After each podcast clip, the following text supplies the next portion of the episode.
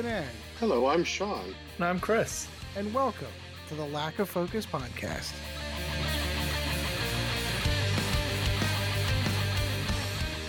Hello, everyone. Welcome once again to another episode of Lack of Focus. I am your pseudo intro man for the evening, one Mr. Ed Horn, and tonight our topic for the evening system versus setting. What draws you into a game? What keeps you into a game? We'll have all kinds of interesting discussions, mostly in the RPG realm, but we could probably uh, translate that to miniatures as well. Um, I am, of course, joined by my two co-hosts who are always here and amazing. One, Mr. Sean Dorsey. Sean, how's it going, my friend? Good, Ed. How you doing? Fantastic. And our producer extraordinaire and small business owner himself, one Mr. Kris Sheriff. Kris, how's it going, my friend? Oh, good, thanks, Ed. I'll try and remember that you did it this time. Yes, thank you for those that sent the messages. I think Kris picked it up on the editing. Um, but yes, I absolutely did say hello to Kris. And do want a quick apology for not having a show in uh, the last cycle.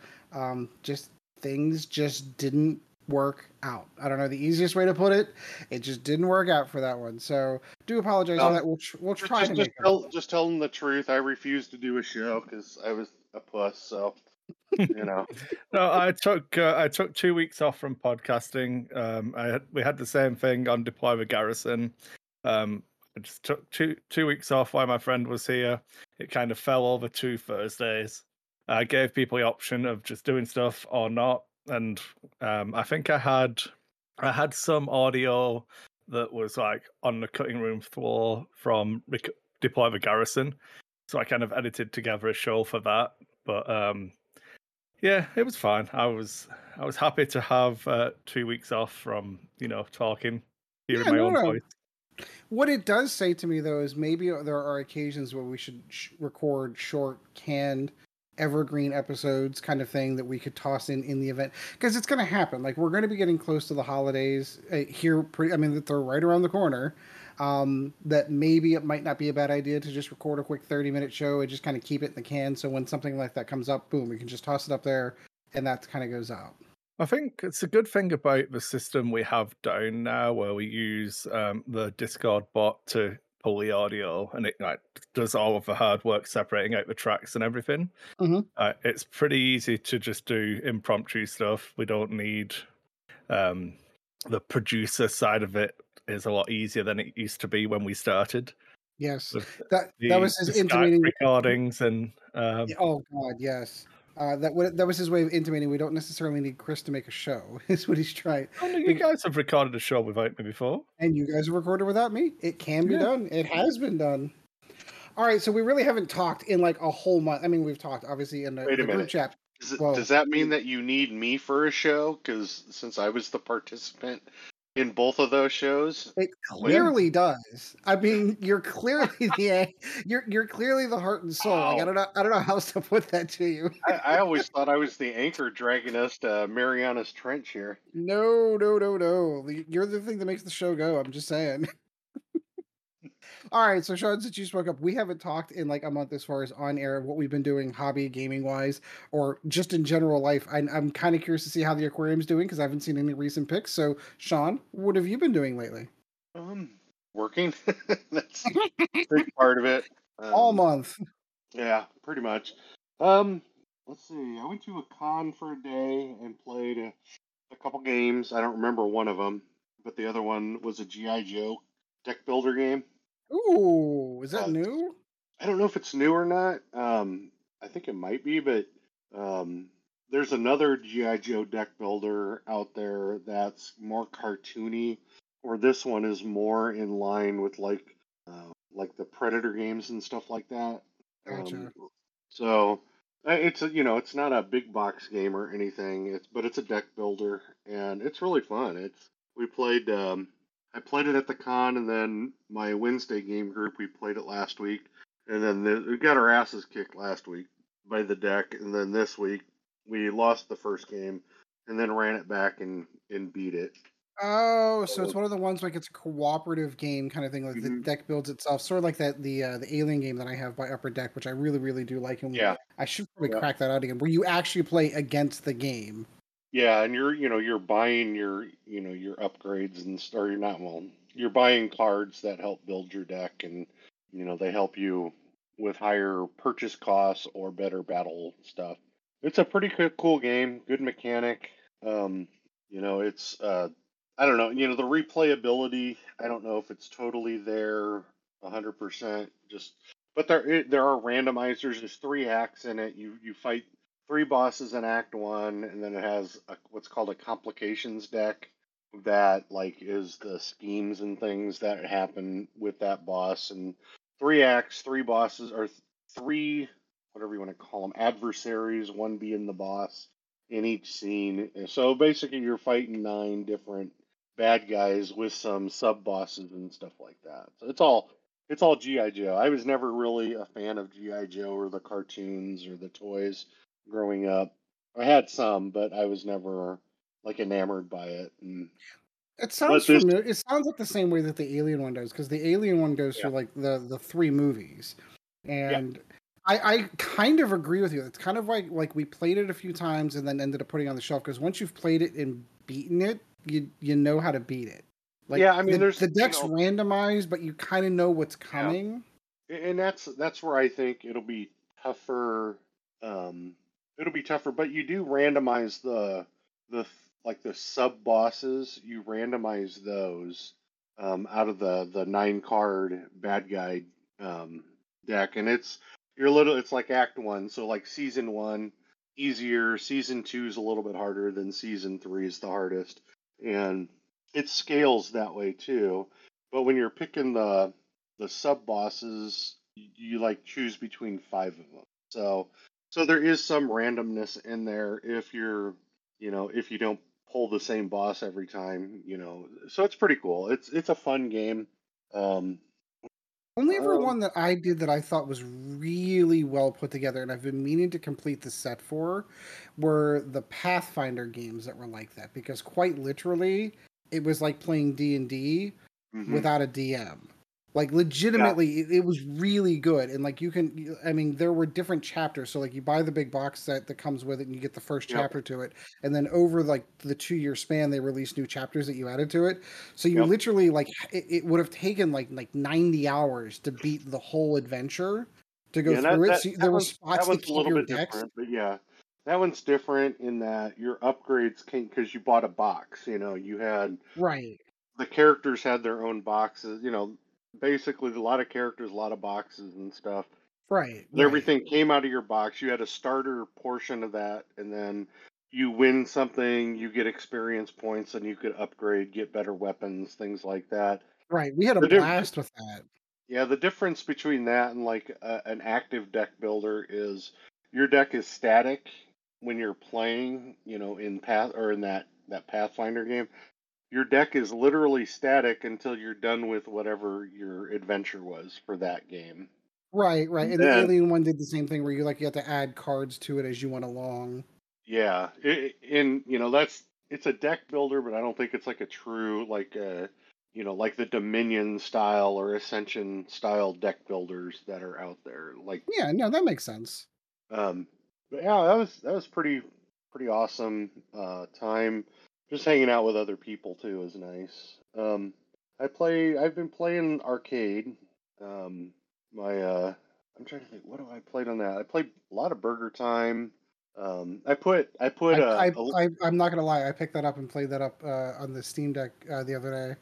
Oh, because I, I, was I was but, going through some games, something like just I just needed something like 20 minutes before I went to bed. Like, yep, no, I'm gonna play the arcade of Burger Time. It was such a good game. Yep. The only bad thing about the Steam Deck is it's not a four way gated. I know, I know, and you're right. You are correct. It's very hard to play that. And like on my one of my machines, I put in uh, electronic or whatever you want to call it. It's they're electric four to eight way gate switchers. So you push a button, it's a four way. You push it again, it goes back to the eight way joystick. So so when I play it and play it on that, it's really nice because it's just a push button four way stick, and you know it plays like you're in the arcade with a four way stick. Because um, those games, you know, just like Pac Man, just like Miss Pac Man, and all those, their precision, you know, your left, rights, ups, downs are very precision. So if they're not gated correctly, you know, you miss your you miss Mhm. your going up the ladder. You know, Donkey Kong's like that. A lot of the game, old games are like that, and um, so I played that. What else did I play? Um, Well, while you're I putting some, I, I, I, I played Double. Dribble, Double Dribble from Konami. ooh, Played some of that. Got my butt kicked in that. Um, trying to think. NBA Jam was, the- was the other one I fired up because I love that game. Yeah, NBA played a little bit of NBA Jam down in the arcade um, on the machine down there, and boy, I hate that game. Get that ten point lead, and you're losing by twenty. The next thing you'll notice, The, you the rubber banding that they program into the game. Yep. Oh Yep. God, do I? There, there is a way. Like there are versions of the game where you can get into the quote unquote developer mode and actually take that rubber banding off. But yeah, no, you're never capable. Of, every and every time Hmm. it's going to be at the end of the quarter, they're going to throw one from three quarters court and it's going to go in. You're like, come on. yeah. If you're up by six, you know you're going to be up by three at the end of the quarter. You know, Yep. because that's just the way that it works. And but it's fun to play. You know, I like games that give you. You know, I watch a lot of a lot of people play. Um, it's the uh, what EA Sports NCAA 14 revamped is what it's Mhm. called, and I watch I watch a lot of that because some of the the YouTubers are pretty funny to watch and stuff. But I watch people play it, and then like by season three, they're winning national championships. You know, they Yeah. take the worst team, and then season three, they're winning national championships. Well, the reason why that is is the AI really truly sucks in that game Yes. even with all the revamped enhancements and things like that that they've done, it the the AI sucks. You know, you know, and if you're if you understand American football, if you're you know from America, you know, quarterbacks don't run directly into defensive linemen. You know, three quarters of the time they get tackled when they're trying to run. You know, run because they don't have uh, an open receiver. It's just so stupid, but it's still fun to watch. But with with NBA Jam, that rubber banding effect keeps the game close, keeps it tense, you know.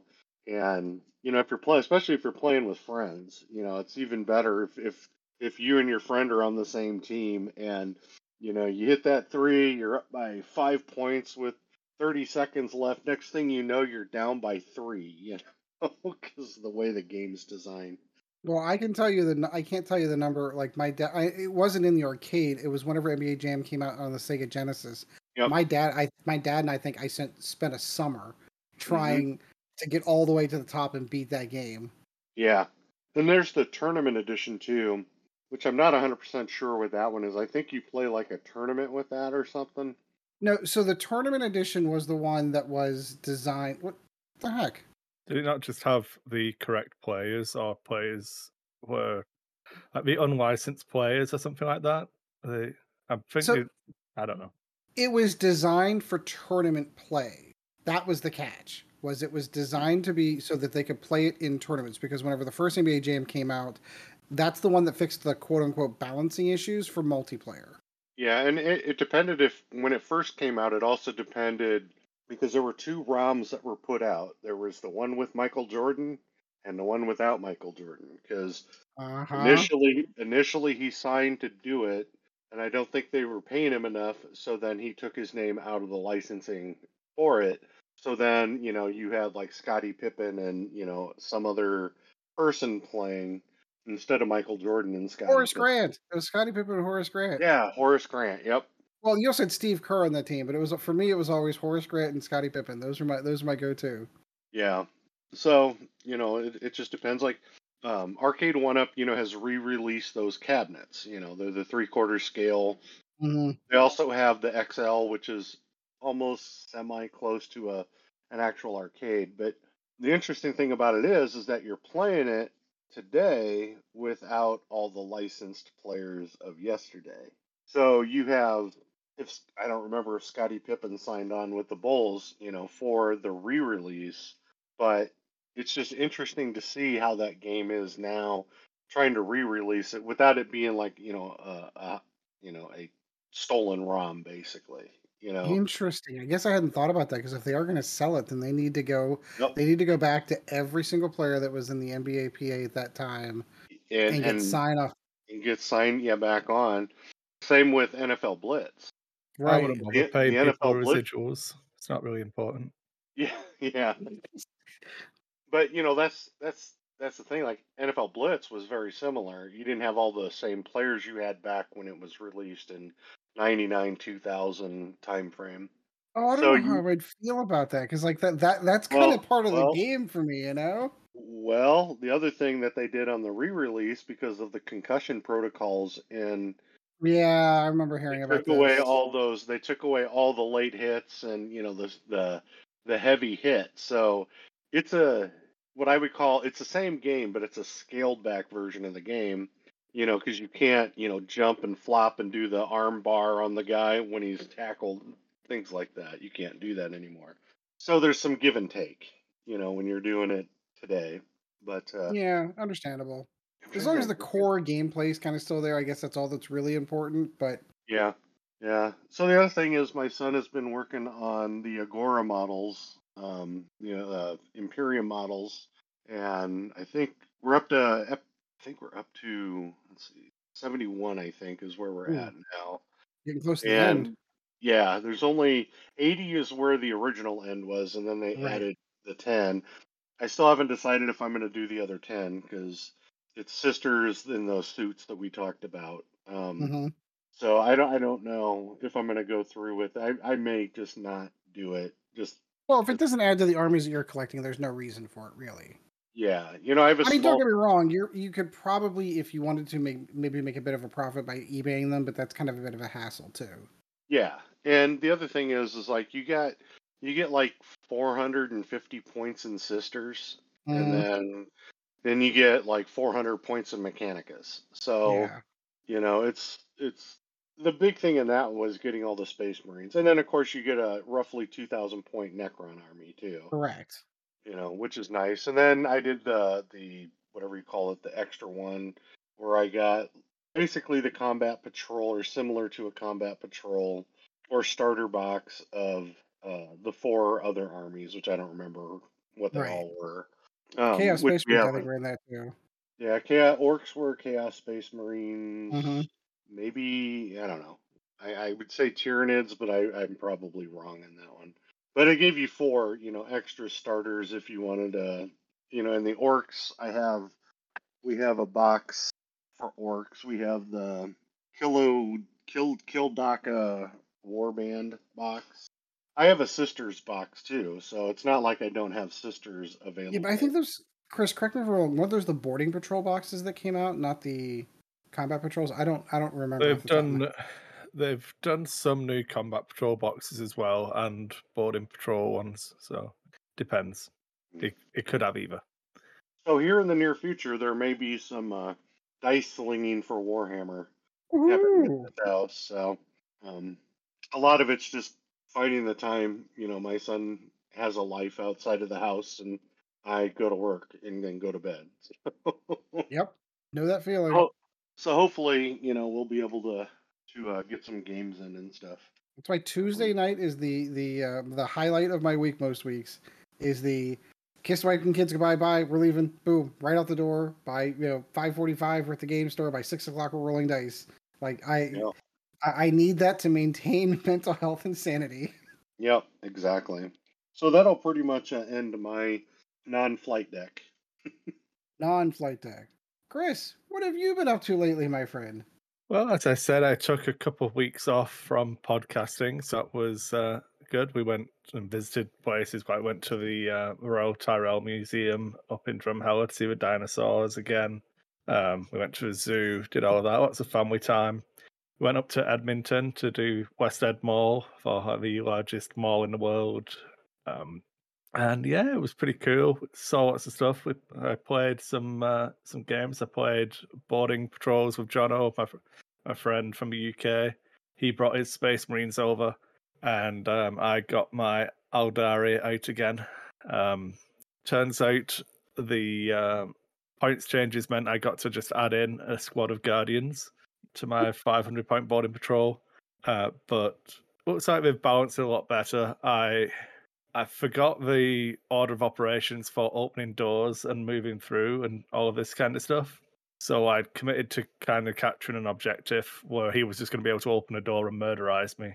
Because I, uh, if I open it, it won't be able to come through and charge me because the door only opens at the end of a, mo- of a movement step. It can still shoot though.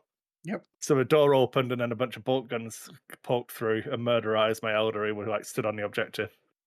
um, so it was sad times for those guardians. I mean, I'm playing the Iyanden, so I do need the guardians to die so that I can get more Wraith Guard. Of course. If the if the guardians all live, I don't have any Wraith Guard replacements. So you know, thematically, I was doing it correctly. Uh, but yeah, it was interesting.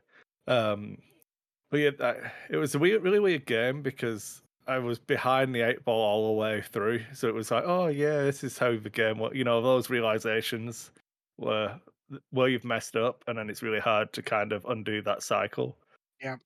Um, and You see, your, you see your mistakes like two turns after. You're like, oh, yeah, darn it. I've played a good chunk of X Wing. Um, I've been playing um, a scum list. I was flying with Bossk in the YV666 um, and gave him the IG 11 crew, which is the IG droid from a Mandalorian. And his card is whenever you would take a face up damage card, uh, instead, you have to take a calculate token and place a fuse marker on the crew card. Then, once he's got two fuse markers on it, you flip it over and that then reads uh, in the end phase remove a fuse card and then if you can't your ship explodes Yikes. so like it protects you from from crits but um then you have to keep taking you have to keep taking the action to put um fuses back on ig11 so he doesn't go into self-destruct mode or anti-capture protocols Interesting. So you can kind of stave it off for a bit, but at the cost of the action. That's interesting. Well, it's been um, pretty successful. Uh, I was on a decent run with the list. I'll go into the rest of the list in a minute. But he's got uh, IG11. Um, I have Contraband Cybernetics, which is um, once in the game, I basically get to do um, either a red move when I'm stressed, and I can perform actions when I'm stressed. So I can do the stop and still do an action. I can do the hard turn, and still do an action, that kind of thing. Um, and then um, I have Notorious for my talent, which is another don't bother shooting me card. Because if, if you have the thing that shoots you in arc, you can spend one of its recurring charges and you put give a strain to them. And then if you shoot someone who's strained, you get to reroll an attack dice. So it's like, "Ah, dude." um, and my plan was like, if I bring Bossk into a combat turn, like combat engagement round two or three, rather than kind of rushing him in, he's not the target early. He's got three shields where are crits, it goes on the shield, so you're not being dealt a face up damage card anyway. So like most of the time, you can't kill him. If the game lasts six to seven rounds on average now, generally he doesn't die, even if you get the charges on him. Because I have coordinate in my list as well, so I can like coordinate the action and then still do an offensive action, that kind of thing. Remind me, I've got Um, a question. I've got a question about turn length. Um, uh, but I'll catch I'll catch you later on that. Yeah, no worries. Um, so basically, the idea is that he's a six point investment, so relatively cheap for a big chunky ship. You're only going to get three or four rounds of shooting from him because it's still the same thing of flying that kind of YV666. They're not maneuverable, they're easy to get behind. But because you know where the engagement's going to be, you can kind of plan your path through.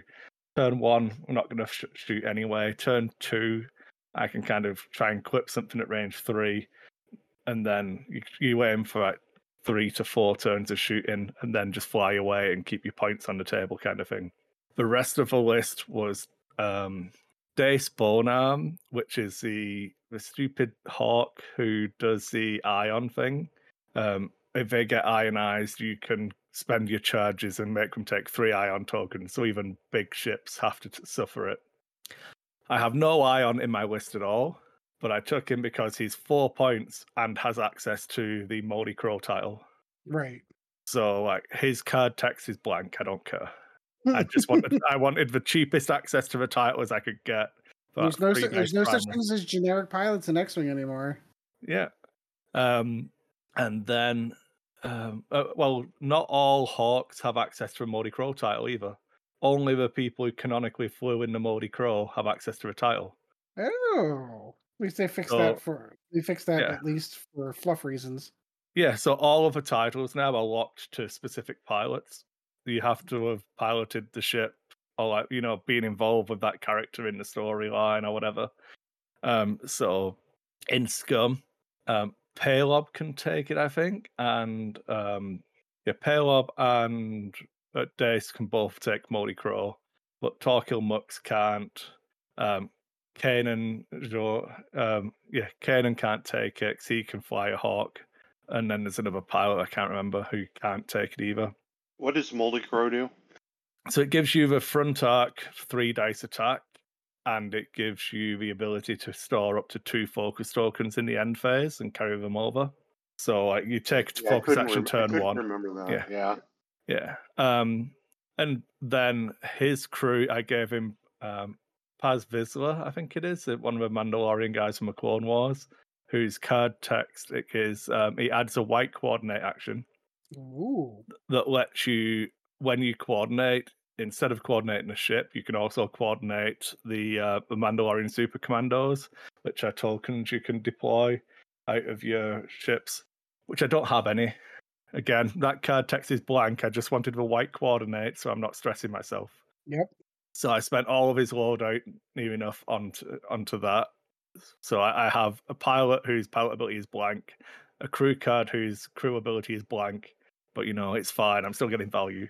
Then I've got um, Joy Rekkoff, who's an interesting fang fighter for Scum. They have um, their ability is when you attack with your primary, you can spend a charge off a torpedo upgrade to make your opponent roll one less defense dice.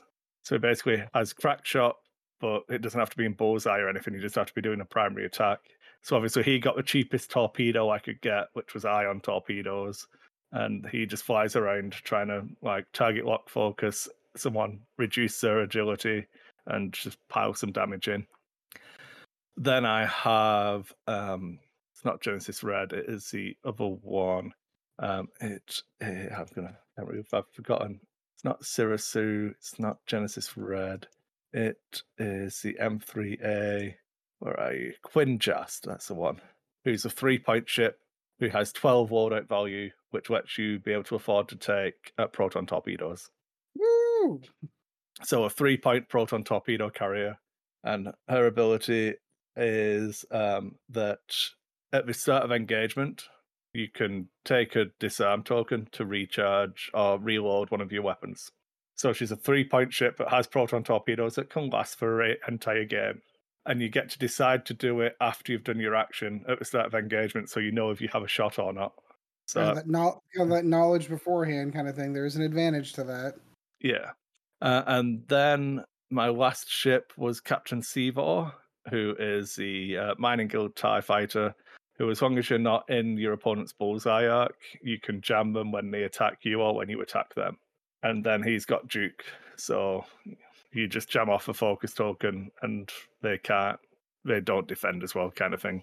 Uh, it was doing pretty well. I was enjoying it. And then I've been practicing um, it's not assault it's like um, scramble transmission and that's where you've got to take an action to place like take control of one of the satellites but my my initiative caps out at initiative four i've got two initiative three ships and three initiative four ships and that scenario is really hard if you just out initiative all the time so I, i've been trying to do my normal game of trying to control the objectives and get that passive points coming in and I've come to a decision that I really need to just play it more aggressively. I need to kind of pounce on something, kill it, and then try and push through the uh, the, the game later on. Because I don't think I can actually win that scenario. It's really difficult against anyone who's got like a couple of i fives or something like that. They're a nice six out there, yeah.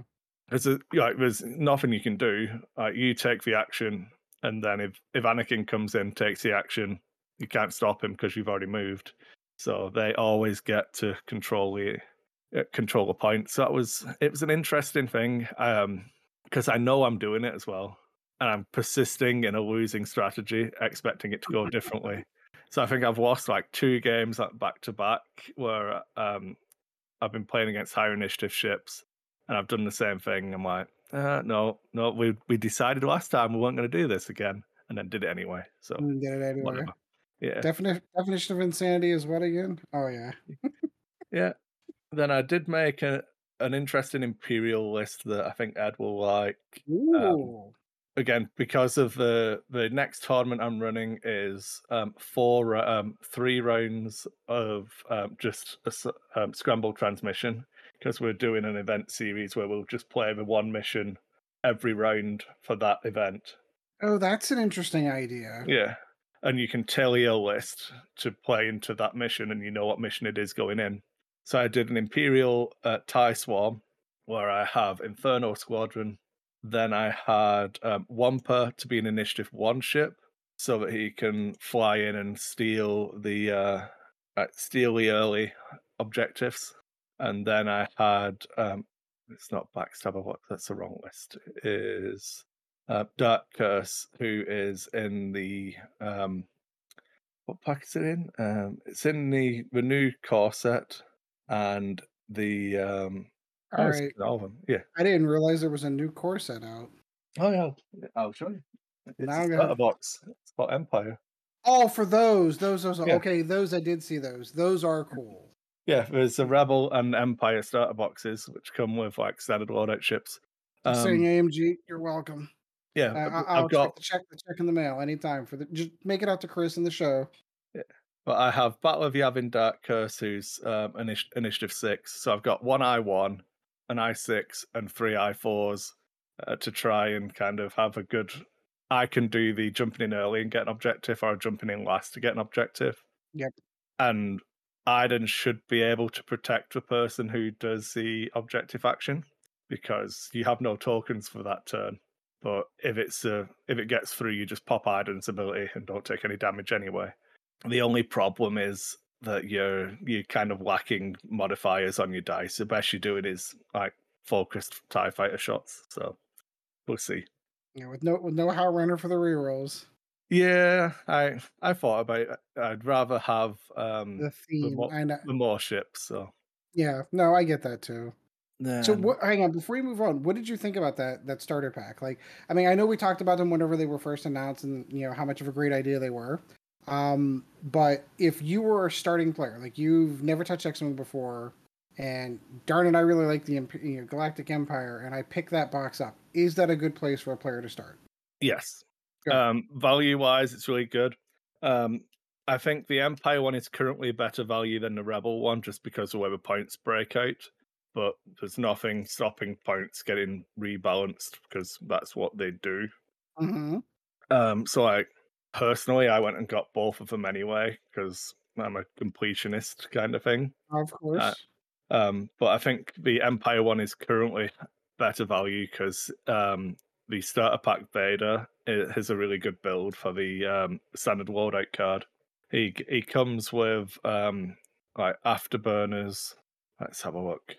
Do they all come with like the the the So come- like? So it comes with. I'm not opening Imperial one yet. Exactly. Oh no no no! I don't want you. Yeah, you it don't need comes to. with it comes with seven standard loadout cards, um, seven normal ship cards. So you get the same pilot will have a standard loadout option and a uh, normal card option. right. Do they come with any of the upgrades? It comes with some upgrades, um, not uh, not all of them. But again, if you're playing standard loadouts, you don't need the upgrade cards right. anyway. Exactly. Um, And that's a good good place to get a, a, a new player into the game started is just with those standard those standard cards because everything's literally stapled to the card. This is what you have. I mean, there's so many good way. If you want to play Empire or Rebels now, there's so many good combos of what you can buy that feel like good value. Like you can do the Rebel starter, a Falcon, and the Battle Yavin pack, and have a really good mix of ships that all like be competitive lists. If you're doing Empire, you can do um, the starter box, maybe a Defender, or um, I mean, you could do the starter box and the Sky Strike, or you could do Yavin again and maybe an extra Tie Fighter or something like that, or a, an extra Interceptor. Yeah, probably an Interceptor, um, and that would be pretty good value. Um, and like it's relatively cheap for you know a full list with a bunch of options. Yeah. Um, but yeah, I just like them. Hopefully, they get the, them out for all of the factions that are. I don't want them to rush them, obviously, but like every faction having a starter box and a squadron pack would be pretty cool, in my opinion. hmm And I'm sure they're working their way towards it. Yeah. Then uh, I played a one game with a new rebel list that I decided to try, uh, which is um, I named. I actually named this list. I very rarely think of fun, exciting names for my lists, but I went for some nostalgia pandering. So the first ship in this list is Luke Skywalker from the Battle of Yavin. You know, there you go. everyone's favorite. Uh, you gotta love old Luke Skywalker, Red Five. You know, some Mhm. nostalgia there. Then, like for people our age, I went with Kyle Katarn and, Ooh, there you go. the, and the Hawk. Got Moldy Crow. He's got his Perceptive co-pilot to get his focus tokens quicker. And then I was like, well, that's nostalgia for people our age. What about like younger hip people? They also have nostalgia for stuff like Rebels. So I went with Sabine Wren in the TIE Fighter and some Clan Wren volunteers in the Fang Fighters There you go. because they're not quite generics. It's the uh, the dotted generics. You can take two of them, Mm-hmm. uh, but they had like they're only initiative three, but they have like twelve loadout value. And because they're Mandalorians, there's a bunch of new Mandalorian upgrades that came in the Pride of Mandalore pack. So my Fang fighters both got shield upgrades and then Mandalorian optics, which lets them in the system phase. You can spend a charge, take a target lock at something that's in your front arc. You just get to acquire a target lock on it, so you can do it even if you're stressed. Ooh. And then if you attack something that you have target locked, you ignore obstructions for anything that's in between you and it. Oh, very nice. Yeah. So that felt pretty fun. I played a game and won with that list, but if I played two games because we reset after turn one, uh, after t- after round two, we reset the game because it had snowballed really quickly. Like Yeah. um my opponent was running Imperials and had two had Fel and Gideon Hask in the interceptor. Uh, so a pretty offensive focus but fragile squad. And both times he let me get a proton torpedo from Luke in turn one onto Gideon. Ooh. Like the first time I took Gideon down to one hole with just the proton torpedo from Luke. And then the second time I I kind of yeah, it was just it was a rough first game. The second one was closer, but I still kind of grind it out. Yeah, and there's nothing wrong with re-racking a game. I did the exact same thing a couple of weeks ago, where by like the end of like uh, a very early turn, you can already see the outcome, and there's still oodles of time left. Let's just re-rack and start over. There's I- nothing wrong with. It's one that. of those things where it's just not going to be fun. Right. Right, uh, there's no point being trapped in the game. I'm not.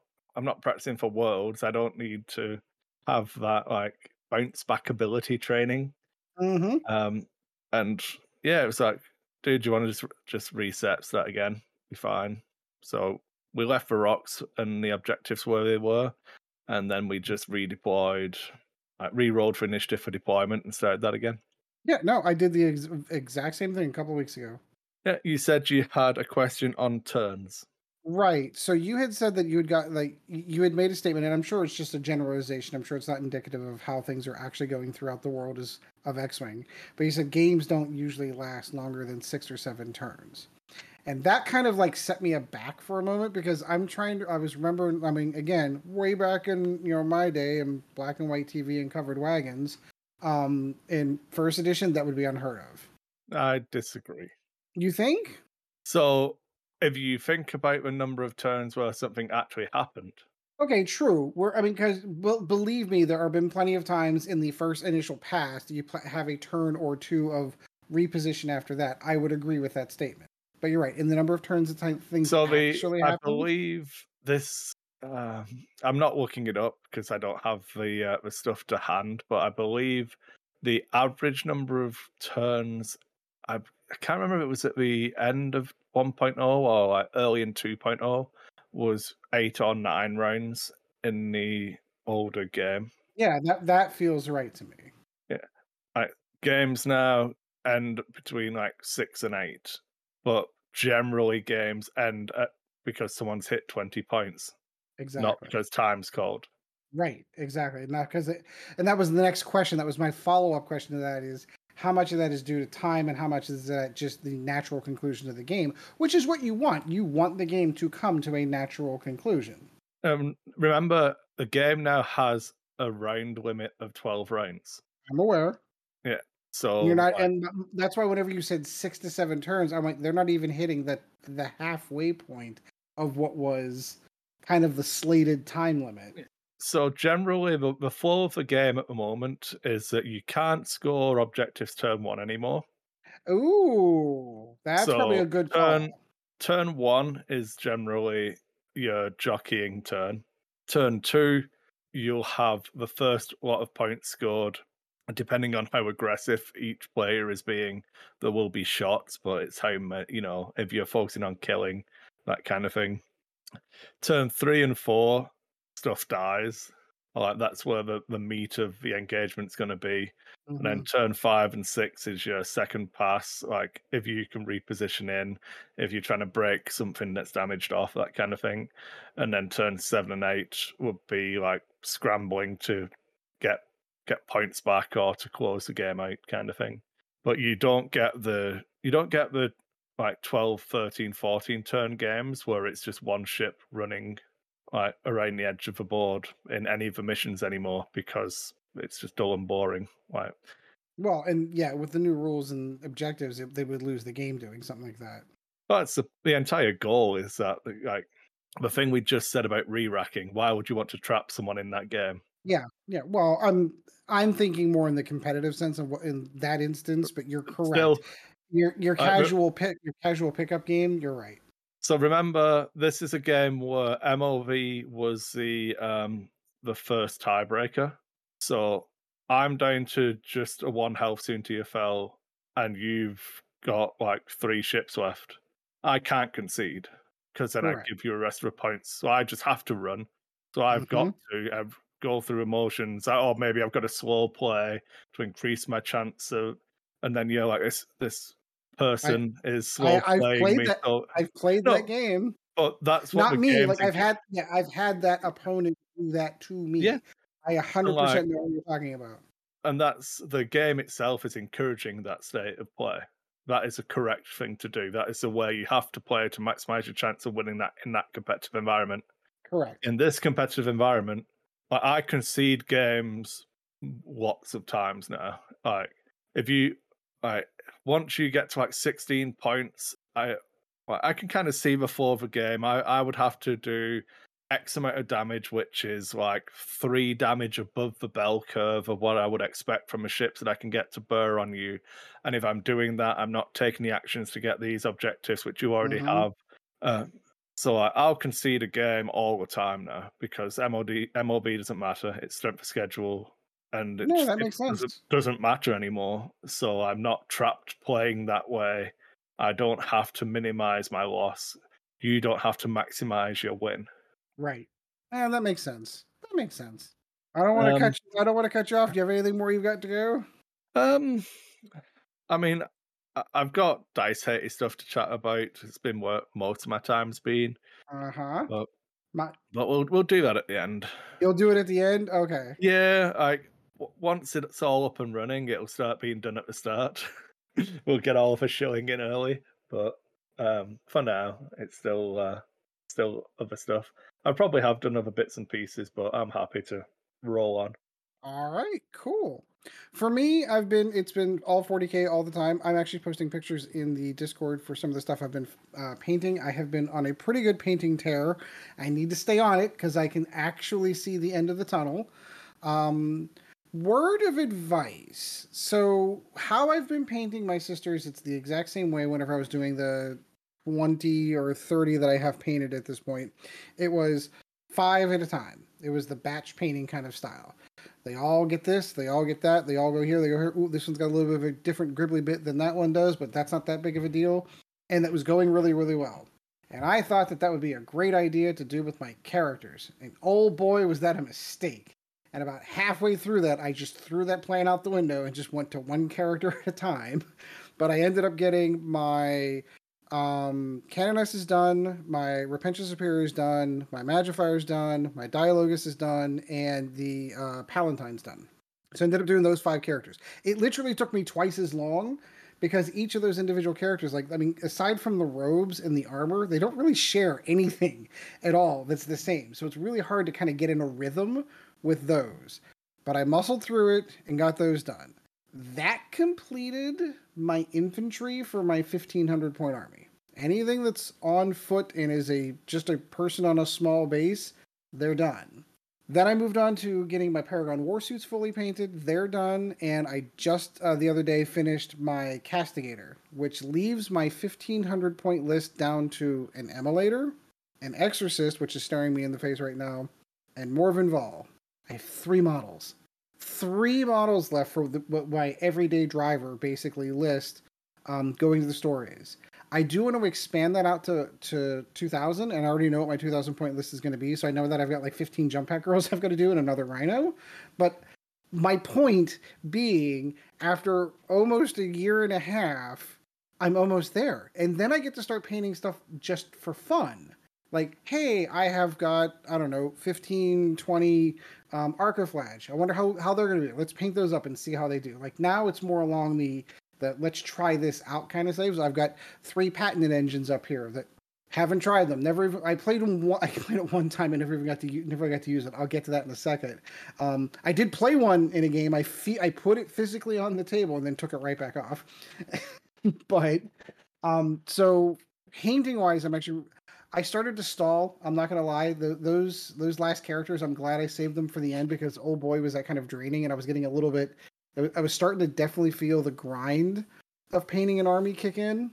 And then I moved on to something like completely different. The Paragon warsuits were completely different. And then I got done painting the Castigator, and that was different. And I was surprised how how fast that went in comparison to even painting troops.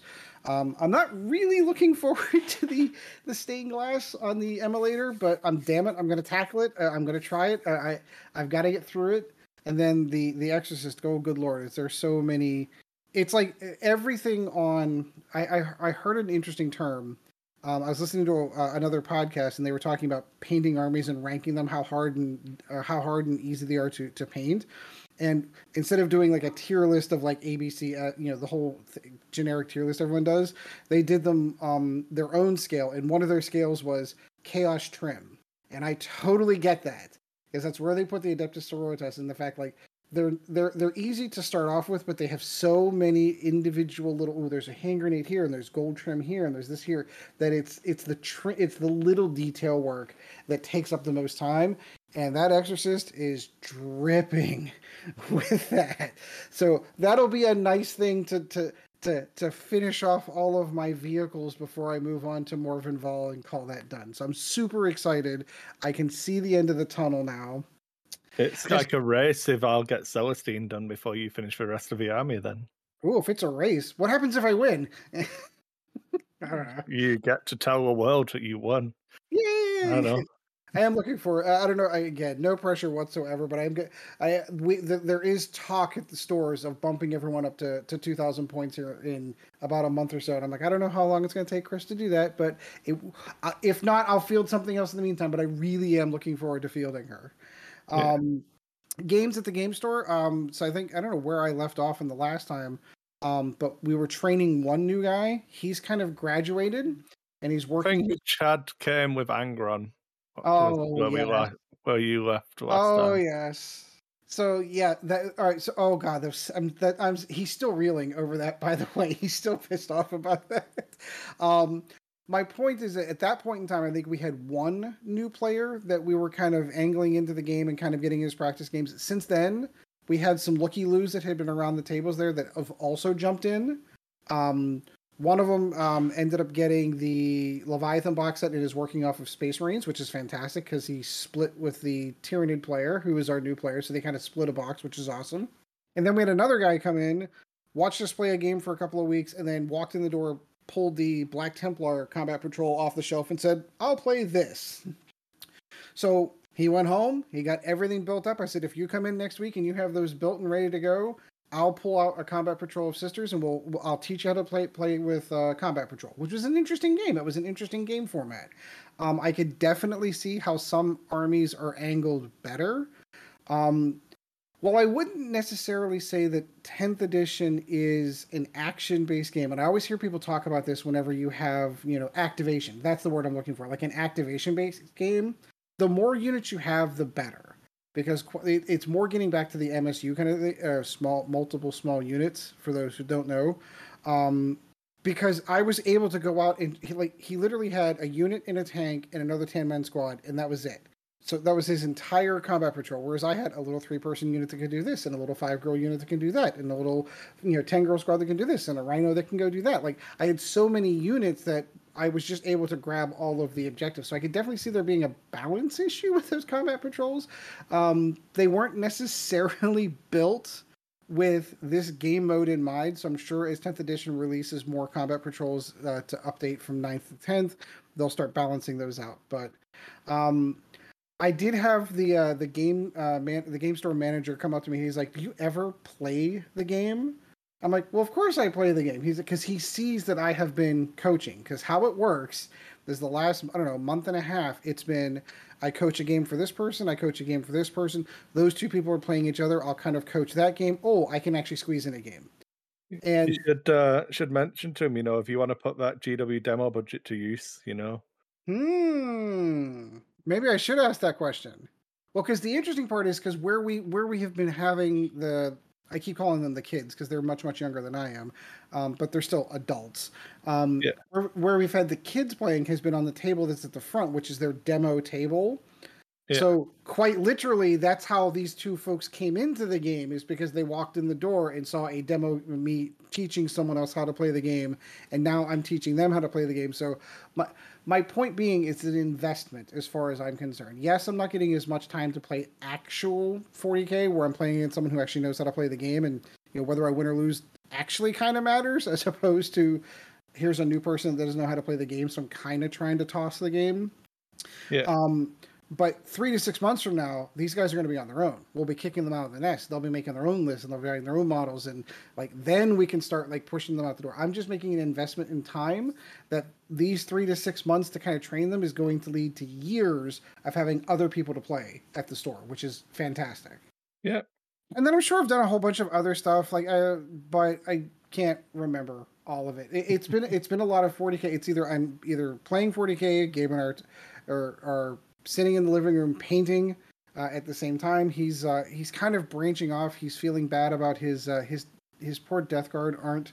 Um, Games Workshop has kind of highlighted the, the armies that are doing really, really well and ones that are doing really, really badly in 10th edition, and Death Guard are right there at the bottom of the list.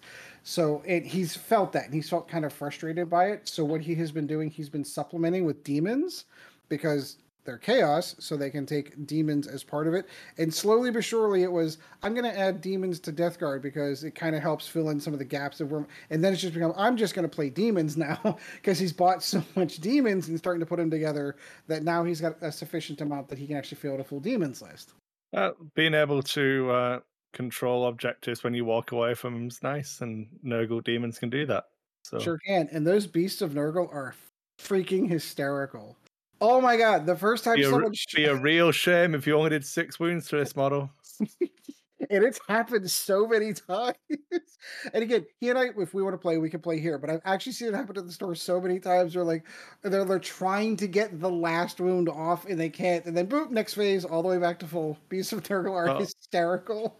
One of my opponents went to uh, uh, tank shock me or whatever it is.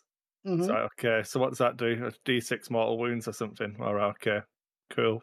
Woo! All the way back do you, uh, do you want your command point back until we've not done that? Yes, please. Okay. uh, so yeah, it w- long story short, I'm having a good time. I'm eh, like I said, it's mostly been hobby focused and it's mostly been coaching focused. I do actually get a real game um this upcoming Tuesday. Uh, Chad's getting a rematch with uh, Angron and the sisters. I'll see how they do. um, sisters are also considered to be on the lower end, but when I don't necessarily consider all this army is we don't have first of all we have no Aeldari players in the store, which are don't take this the wrong way, Kris, vastly broken in, in the game right now. Like they are severely on the top end. Um and Weird having to roll dice is good. Who who could have foreseen it? Yeah, yeah. But so my point being is the the group of folks that I'm playing with aren't super competitive. They're either a whole bunch of new players who barely know how to play the game, or people that have been playing for as long as I can remember.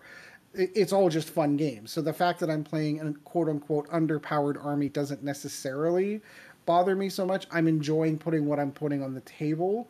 Um, it's always more exciting for me to be able to put new, freshly painted models down, and it's neat to be able to see it all come together. And my hope is in a couple of weeks, uh, everything will be painted. Every time I go down them, everything will be painted. Now I just got to find a way to transport the Exorcist because it's too damn big. Um, I, what I am going to have to do is I think I'm, i have been kind of avoiding doing this. The the um, Crusade the the big case that Games Workshop does with the the weird little slots of foam. Um, right now I've got it set up so basically my cru- uh, castigator sits on the bottom and then I put the next layer on top and then my rhino sits there. And that feels super inefficient. Um, but the only way that I can think to make that work is to literally get in there with a pair of scissors. And I'm kind of afraid to do that. Yep, that's the way those cases work.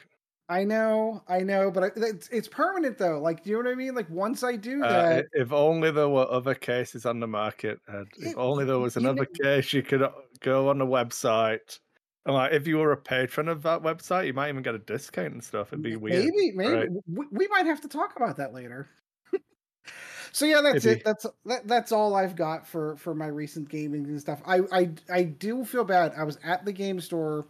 I was doing my coaching game. It ran late. My intent was to set. I still owe the Discord a group photo of all the painted sisters. And I, I will I swear I will get that the next time at the game store. My hope is to have the immolator in that group photo, but we'll see.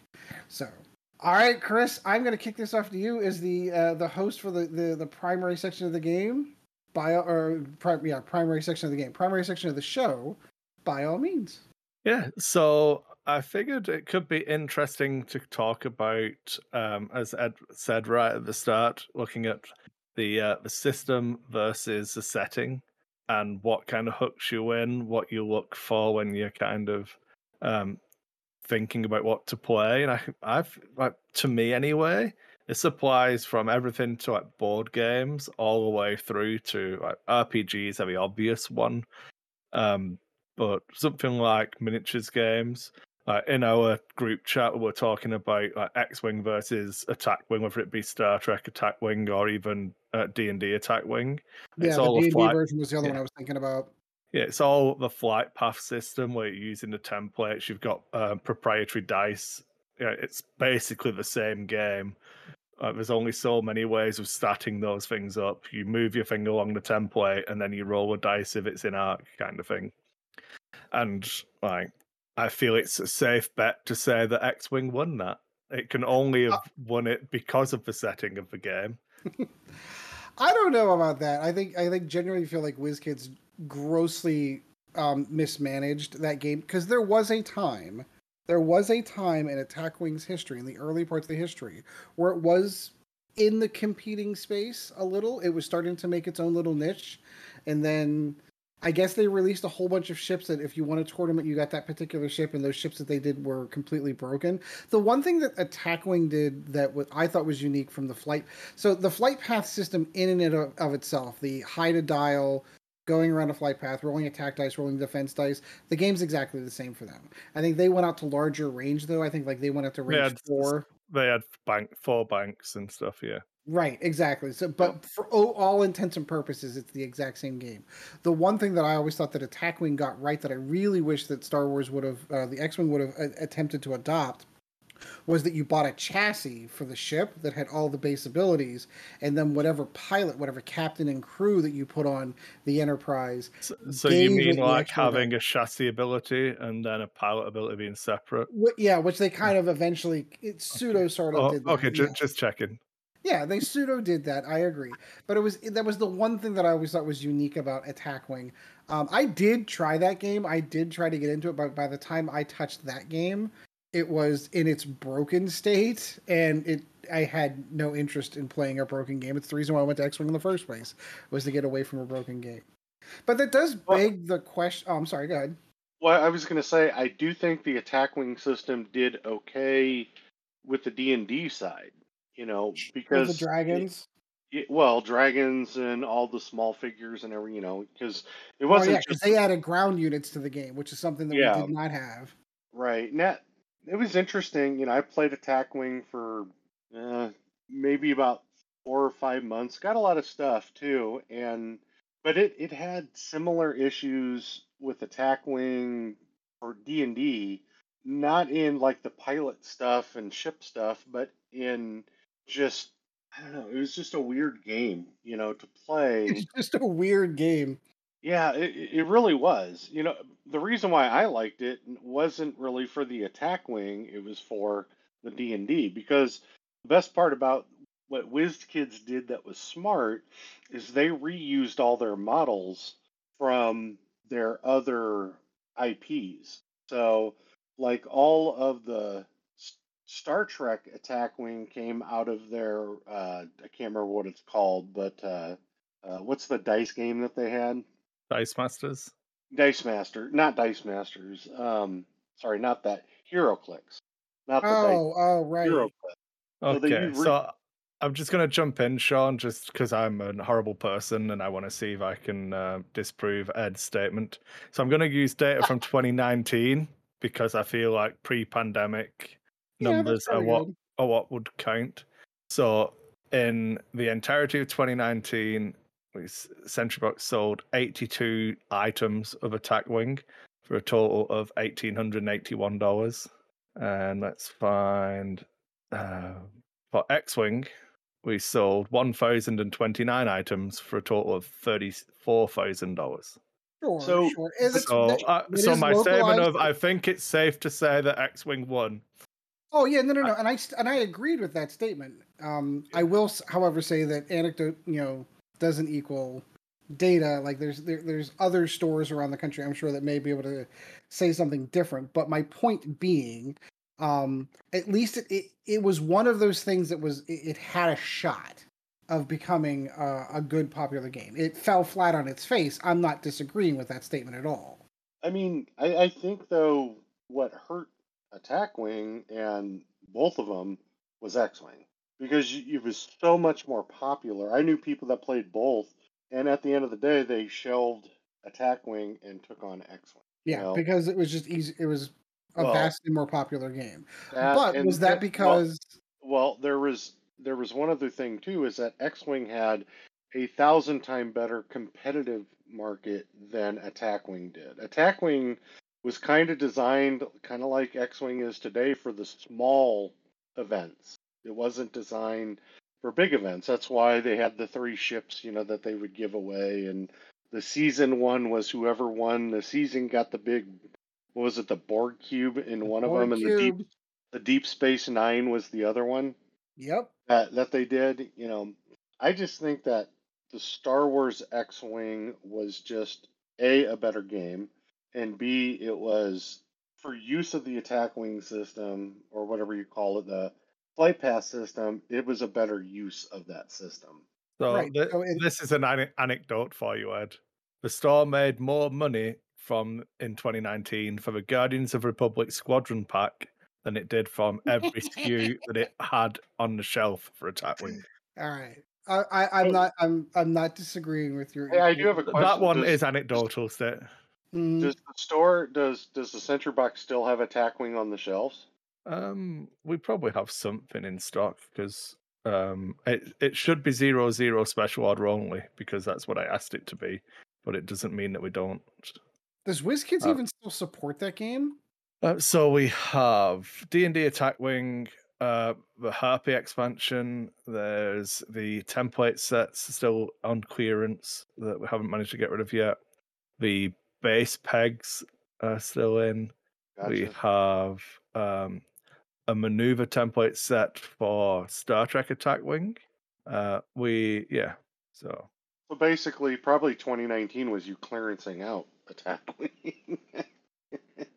I mean, I can pull from earlier, um, see if I if we can find the best year for it. But I mean, Probably that would probably be 15 to 17, I would guess. okay. So that means I'd have to go with X-wing first edition sales for comparison. But I mean, it doesn't really matter. Yeah, you know that that's going to be Yeah. Apples and oranges.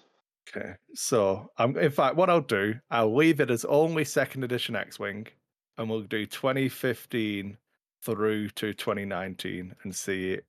Because I think that second edition X-Wing might still have outsold Attack Wing, even though it didn't exist for large portions of that.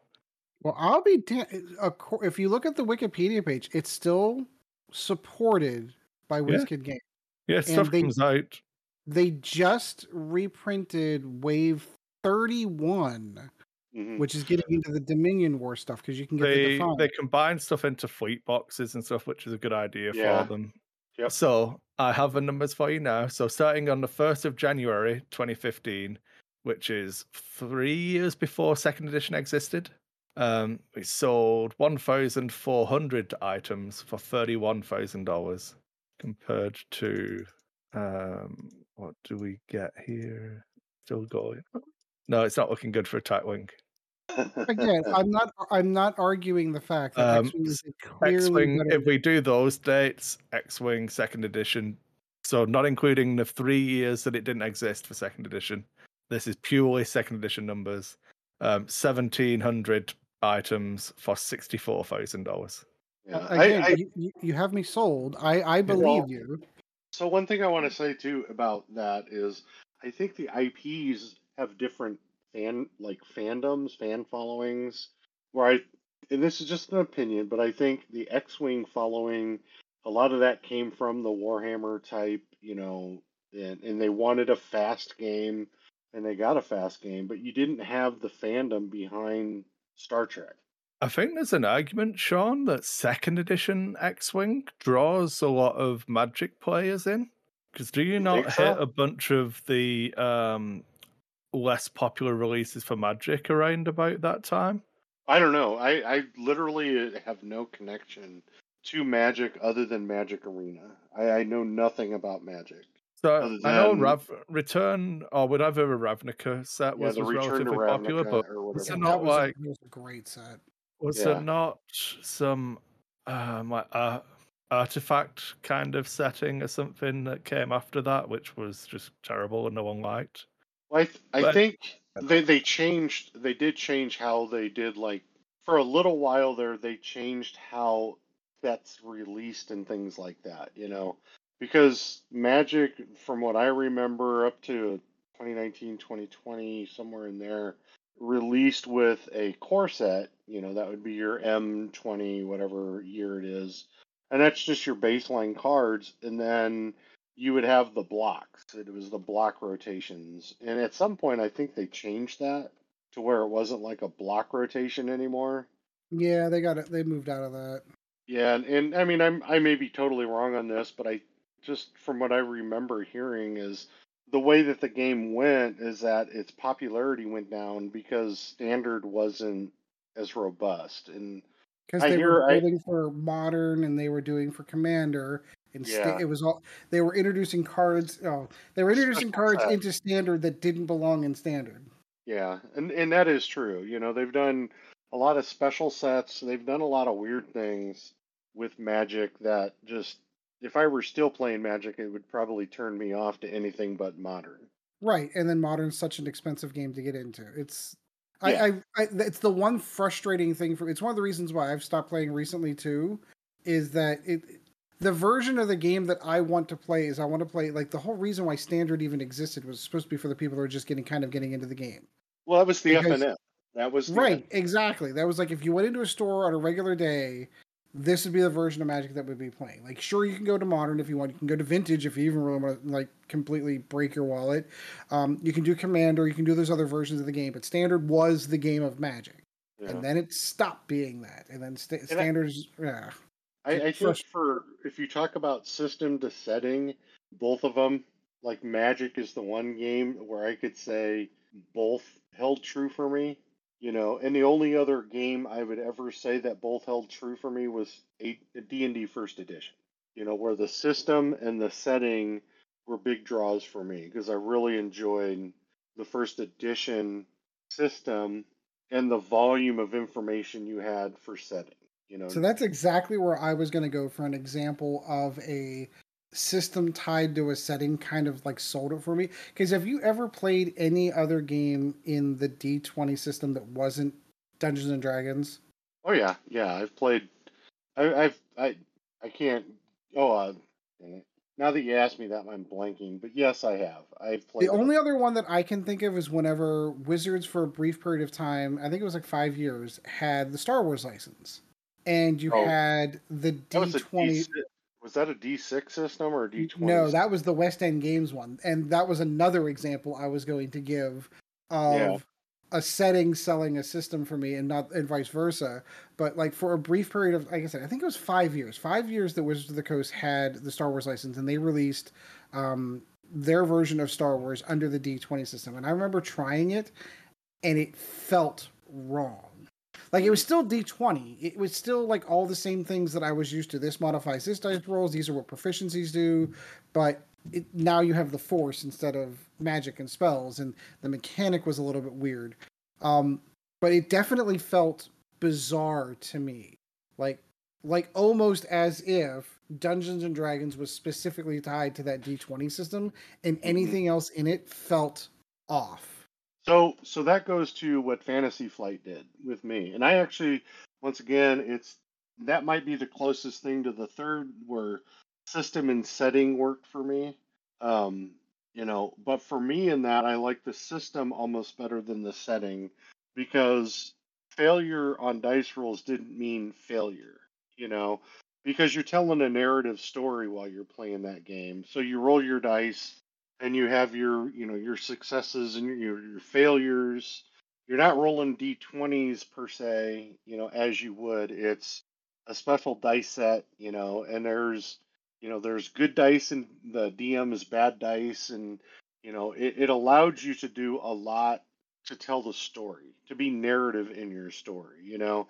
If if you rolled more failures than successes and you're trying to shoot you know uh, Han Solo from down the corridor, you know, in the Death Star, you know, while while Han and Chewie, you know, stop, ah, you know, when they run into the stormtroopers, you know, the stormtrooper failure could be, you know, well, he didn't shoot Han, but he shot Han's gun, Right. you know, and it and it felt better to me when, you know, the bad thing, the only thing, negative thing, like the thing I really don't like about Fifth Edition is it seems like it's either it, it- it's either win or lose. There is no in between in in D and D fifth edition. You know, when you're in a combat, you're either overpowering the crap out of them or you're not. You know, and there is no like ebb and flow in battles, things like that. And I just like games where you know it gives the DM some uh, how do you want to put it? Gives them some leeway, you know, to make it fun for the care for the players. And you know, I don't think fifth edition does that enough. Now I know you could do it and play it that way, but I just don't think it does. Um, system to setting. What's a good one? Um, trying to think I, of the I have a good example from my past I'd love to pull up, which was an example of I loved the system and that all the other RPGs around it flowed very well for me playing them.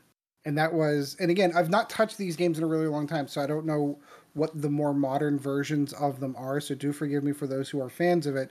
But I was, when I wanted a palate cleansing role playing game that wasn't Dungeons and Dragons, we went over to the White Wolf system and that was I know I know they've kind of pulled it all under one umbrella for the World of Darkness now, but like you had your Vampire the Masquerade or Vampire the Dark Ages, which was my favorite version of the game, by the way.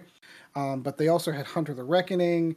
They had Werewolf. I think they had Mage. It, it, was it was oh wait what was it was noun the verb. It was the the, the adage for the White Wolf games because they all did the exact same naming convention: Vampire the Reckoning, Hunter the Reckoning, or Vampire the Masquerade, Vampire the Dark Ages, Hunter the Reckoning, Werewolf the Apocalypse, like all of those kinds of games. But it was their version of that D10 system that they used that I found fascinating.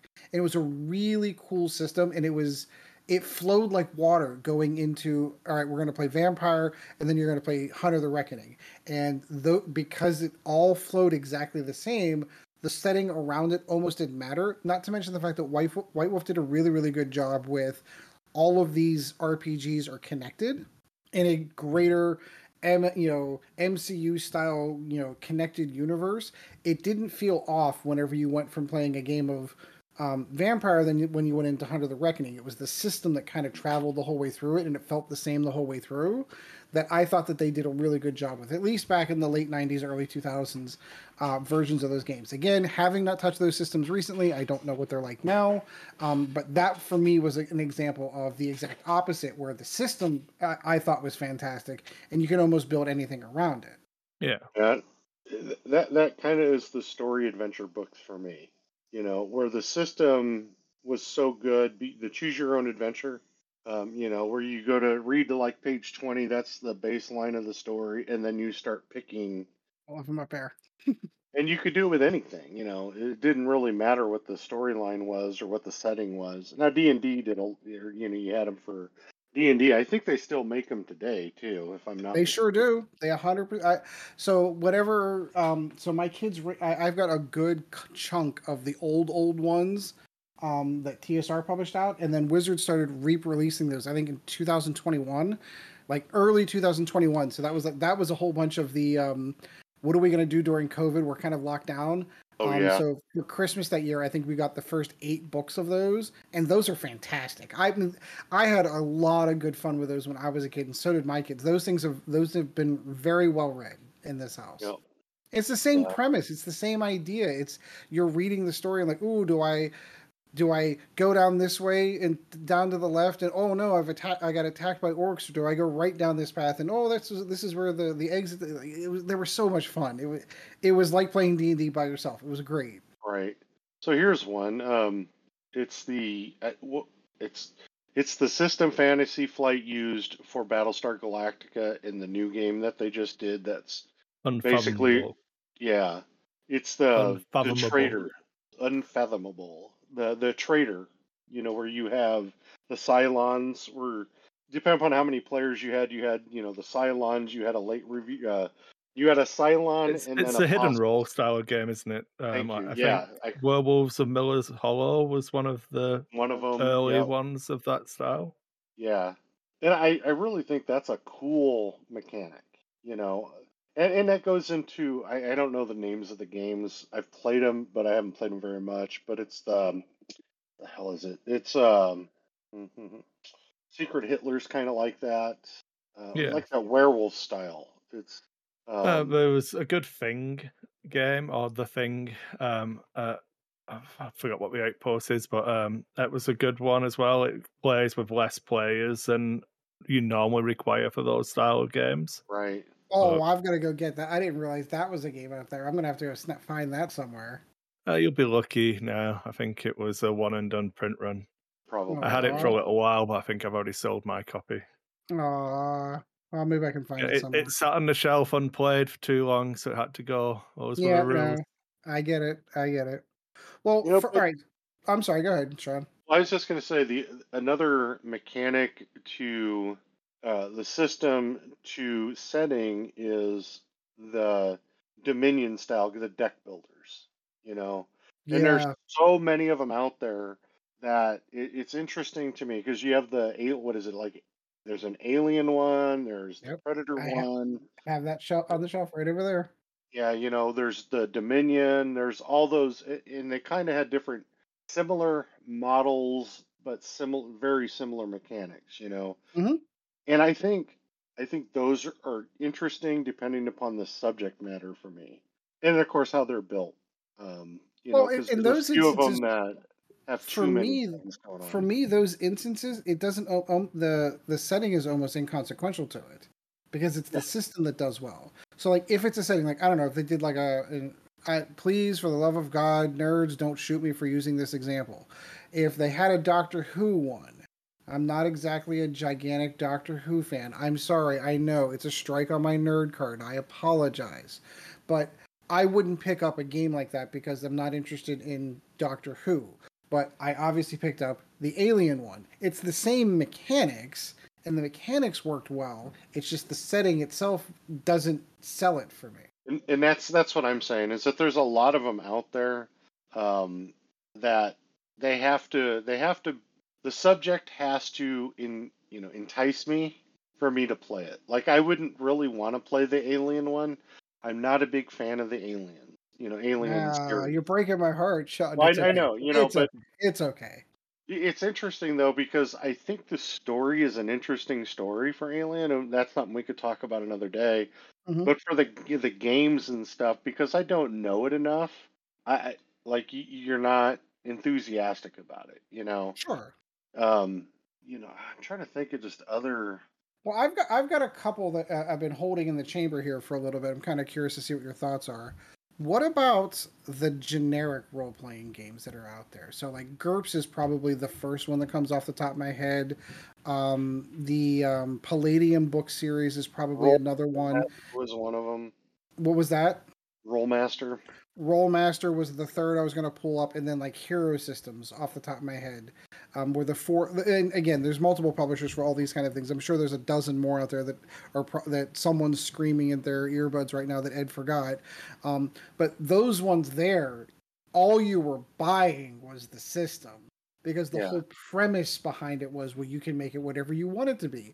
Did they do little helper books out there? Oh, if you want to specifically target this towards fantasy, here's GURPS Fantasy oh, do you want to target this directly towards space? Here's Star Hero from the the Hero Systems book. But at its core, it was the game system that you were buying when you bought those books. It was not necessarily a setting that went along with it. And I know plenty of people that absolutely swear by GURPS.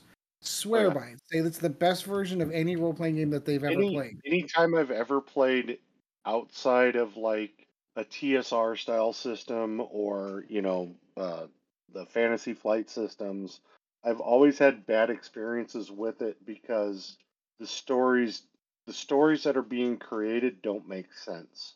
You know, the way that I look at like okay, so so the DM made things that either had nonsensical things in it, you know, or really just had no there was there's no like consequence or there was no finality to it. You know, when you when you play D&D or you play a role-playing game, you kind of view it like like a project manager if you're building out Yeah. because, because you have a linear path, right? You have the True. goal path that you want, you know, you want your players to follow with a start. So you have a start, you have you know you have your your storyline that goes that has either a critical point you know so so you're following you hit a critical point because that's where you're getting your mission to go you know to what you're going to be doing. And then you're following a path again that has all these action points to it whether it be puzzles whether it be battles whether it be any of that. And all of that then lines up to the finale to the end of the project you know because you want to start you want to get all your gear you want to get your or get your mission get your gear get your gold you know fight your battles do your puzzles find your spells whatever and all of that leads up to the final act which is the fight against the big boss you know not everything does that you know but that's kind of the way the linear path is in role-playing games and i've played a lot of role-playing games with people i hate the GURP system myself um, and it's just it's just it just does not fancy the way that i'm built you know I, I'm glad you said it. I wasn't going to say it, but I'm glad. Like I said, I know there are some people that swear by the Oh. system. I didn't care for it either, but for me, it's because we were i'm not playing an- saying it's i'm not saying it's a bad system i'm just But it's saying one of the every good things about RPGs. I think it's a really easy one to talk about and for Right. this topic because like I own probably like 20 different RPG systems, which I'll never play them all. That's not really the point of it. The only Oh boy, is that the like the only system agnostic kind of one that I so setting agnostic one that I own would be the Genesys one by um by FFG yeah uh, now now by Edge Studios, obviously. Um, and that was kind of because they had all of the Star Wars uh, content, they had all of the uh, L5R stuff.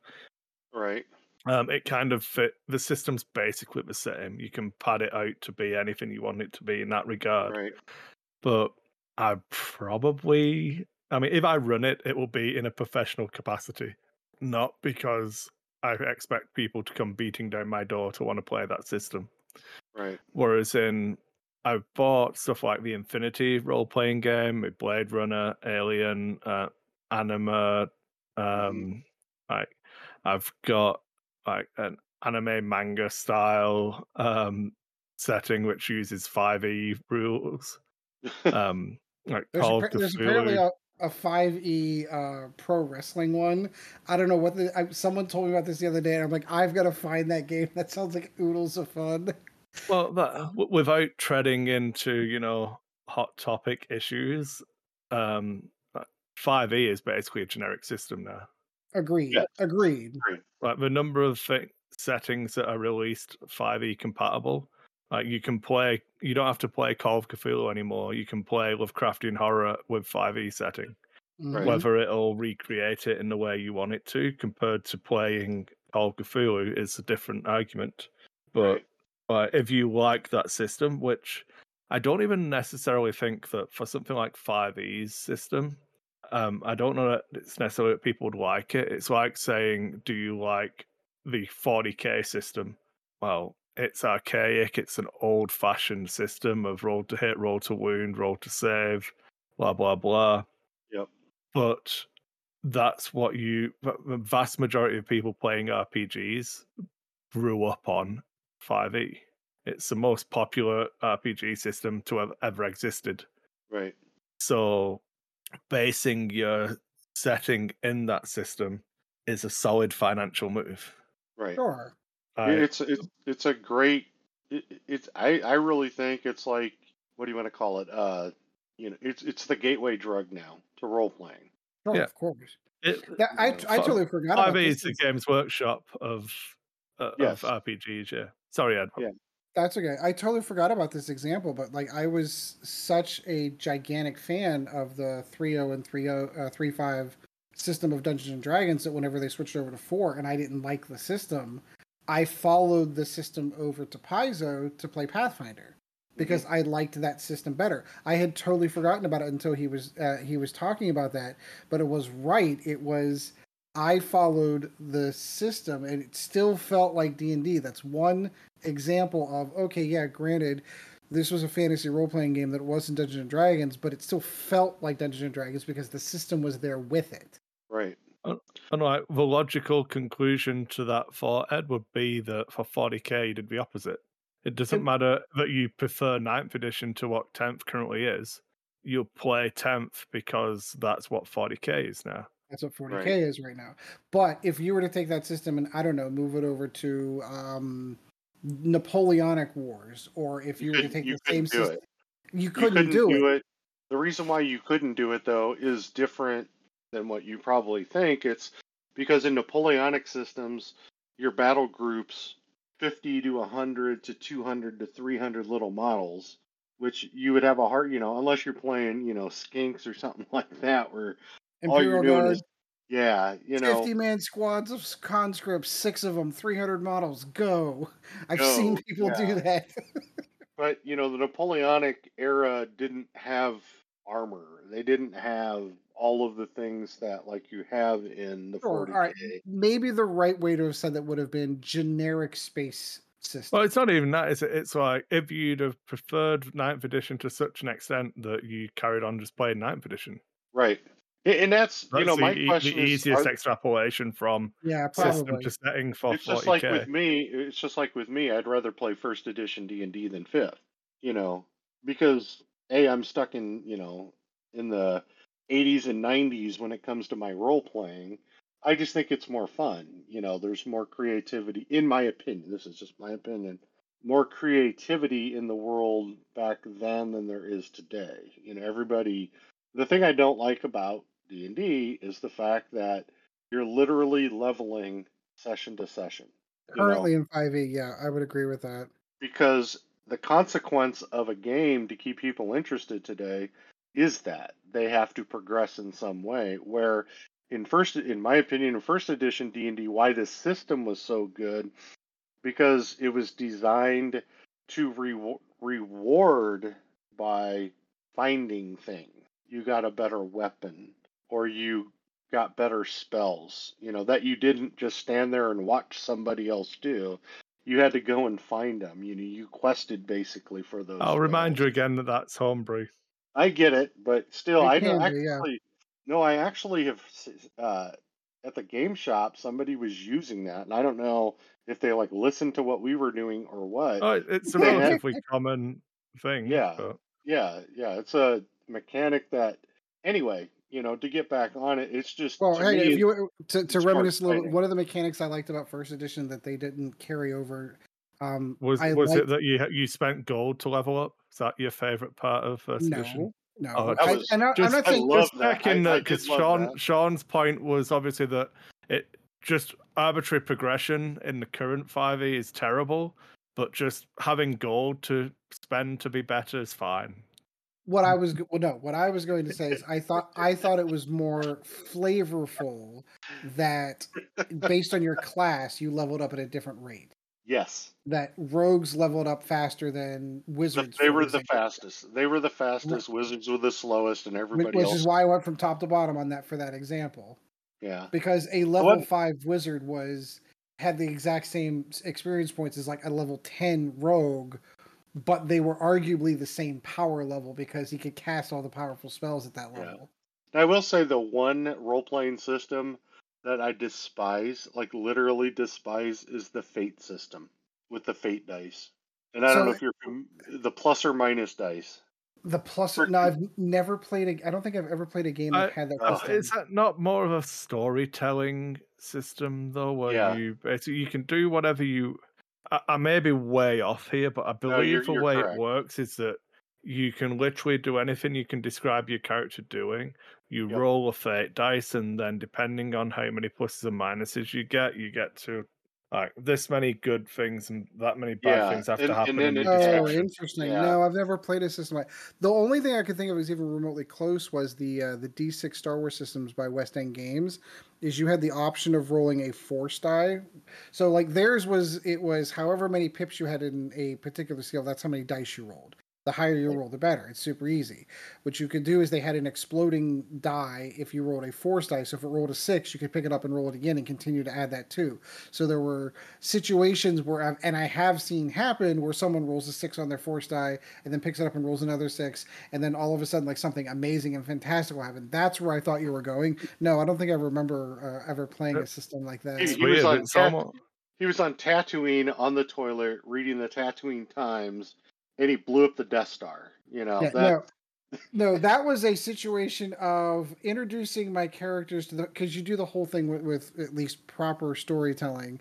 You introduce the bad guy in the early part of the story, and they become a nemesis throughout the course of the story, um, and then building up to a final ending point and end fight, and then Chad going completely berserk on his force dice. And basically forcing me to like basically killing one of my sub bosses in a very early part of the game going, well, shit, that just happened. Yeah, yeah. Friendships have been lost over less in role playing games. It's it's that old it's an old fate of like I spent hours and hours writing out this story and writing out this dungeon and then you just killed it with one dice roll and like how the hell did that happen? That Chad says- ruins the day. what that says is that's bad um, bad planning on my part is what that means. It means I didn't account why, for that. why does it have to be a negative? Well, I mean we it rolled really with it. doesn't. It doesn't didn't. I mean, But the story I had in mind like- was so good, and it just Remember, it's not it's not your story. and that's the point. You are right, and I ended up rolling with it, and we did finish that campaign. Um, that was again D6 Star Wars, but because I had just picked up the um, the Tales of the Jedi book, um, the old canon that aren't but it was it was you know three thousand years before Battle of Yavin, like whenever Jedi and Sith were, it was during the Jedi Sith War, and that was a cool setting to play in, and. Two sessions in, he kills one of my sub bosses, and I'm like, "What?" Yeah, that happened. So I had to change the story, but I had a really good story and a plot for her, and she's dead. So another another game that I liked system because it was really easy, very very simple mechanical system, but system to setting is Axis and Allies Oh yeah, no, that's a good one. I hadn't thought about that. for a board game. Axis and Allies really good. You know, you pay X amount for infantry, tanks, you know, fighters, bombers, uh, submarines, uh, transports, battleships, and aircraft carriers. You know, so uh, pretty simplistic World War II style game that was okay at you know mimicking what World War II was like. You know, beer and pretzels. Mhm. Just just a lot of beer and a lot of pretzels. You know, um, I really like that. You know, that system simple, easy. Um, you use little, you know, the little small disc poker chips to represent troops. You still had minis in there too, but or the plastic figures. But I've um, got a, I've got a, uh, m- a most recent printing of it sitting over there. They're all minis now. yeah, yeah, I have that. It have, looks it's so good. If I yeah, if I really if I really want to punish myself someday, I should sit down and paint those. oh, they're, they're so small. yeah, Yeah, it, it was like the folks that painted their fighters in Armada. I always had a huge amount of respect for those guys. yeah. I think a Rebellion did a pretty good job. Um, you know, system to, uh, you know, to Star Wars. You know, it's the the game Rebellion that Fantasy Flight did. Yeah. I thought it was pretty good. I Um, li- was a big, uh, admittedly, I am a hundred percent admitting bias here, but I did like the system that Free League has for the Alien RPG. What you Um, mean I- where you roll d6, but then if you want to, you can roll your force. Sorry, your stress dice. Weird, weird. That- That system that's the same as the other system you like. You like that one? Weird. Well, keeping in mind they packed on stress dice for that, but yes, yes, I kind of now. Admittedly, do I? Uh, I'm biased because a I'm a gigantic fan of this the, the setting, so obviously that's going to come a lot with it. But I, I what I liked was how lightweight it was because it definitely put more in focus with the story, and it almost made the dice rolls kind of like an afterthought. That's the one thing that I like. This If is that- something that I, I disagree with Greg about because Greg's point was like, well, why don't you just play aliens in Traveller? Correct. He has made that argument. And I think that the system actually does a really good job of selling you the style of game it wants to be, where it's not designed to be a campaign, it's supposed to be a, a contained story where people are going to die, and Mhm. it builds it ratchets it up that stress and that tension. And I think the system and the stress dice lean into that really well. So I 100% agree. And just complete side note, I found Alien RPG players completely in the wild at the game store the other night. Eh, So that uh, not that I was trying to invite myself into a Colonial Marines campaign, but I may have just been kind of been one of the looky loos over the shoulder going, "Oh, you guys are playing the Alien RPG, I see. can I play? Can I play? Please? You have no idea. I have all this stuff and I can't find anyone that wants to play. I promise I I got- don't bleed milky blood. or I do, whichever one you prefer. I can shift. It works. At least not yet. Not yet. Not yet. trying to so I'm- I'm looking one that so as a game that I'm trying to find it. Uh I'm literally cheating and looking at my okay. RPG shelf over here, by the way. Terraforming I'm- Mars is Terraforming Mars is another good one where they you know the system to setting is good. That's a good one. So what I I think board games are like a good area to kind of wrap up the topic in general because I, I for me I know definitely if I'm using my my money to buy something and I want to get a new board game, I can't help but be drawn by I'm definitely setting first. Yep. Oh God, yes. Yeah.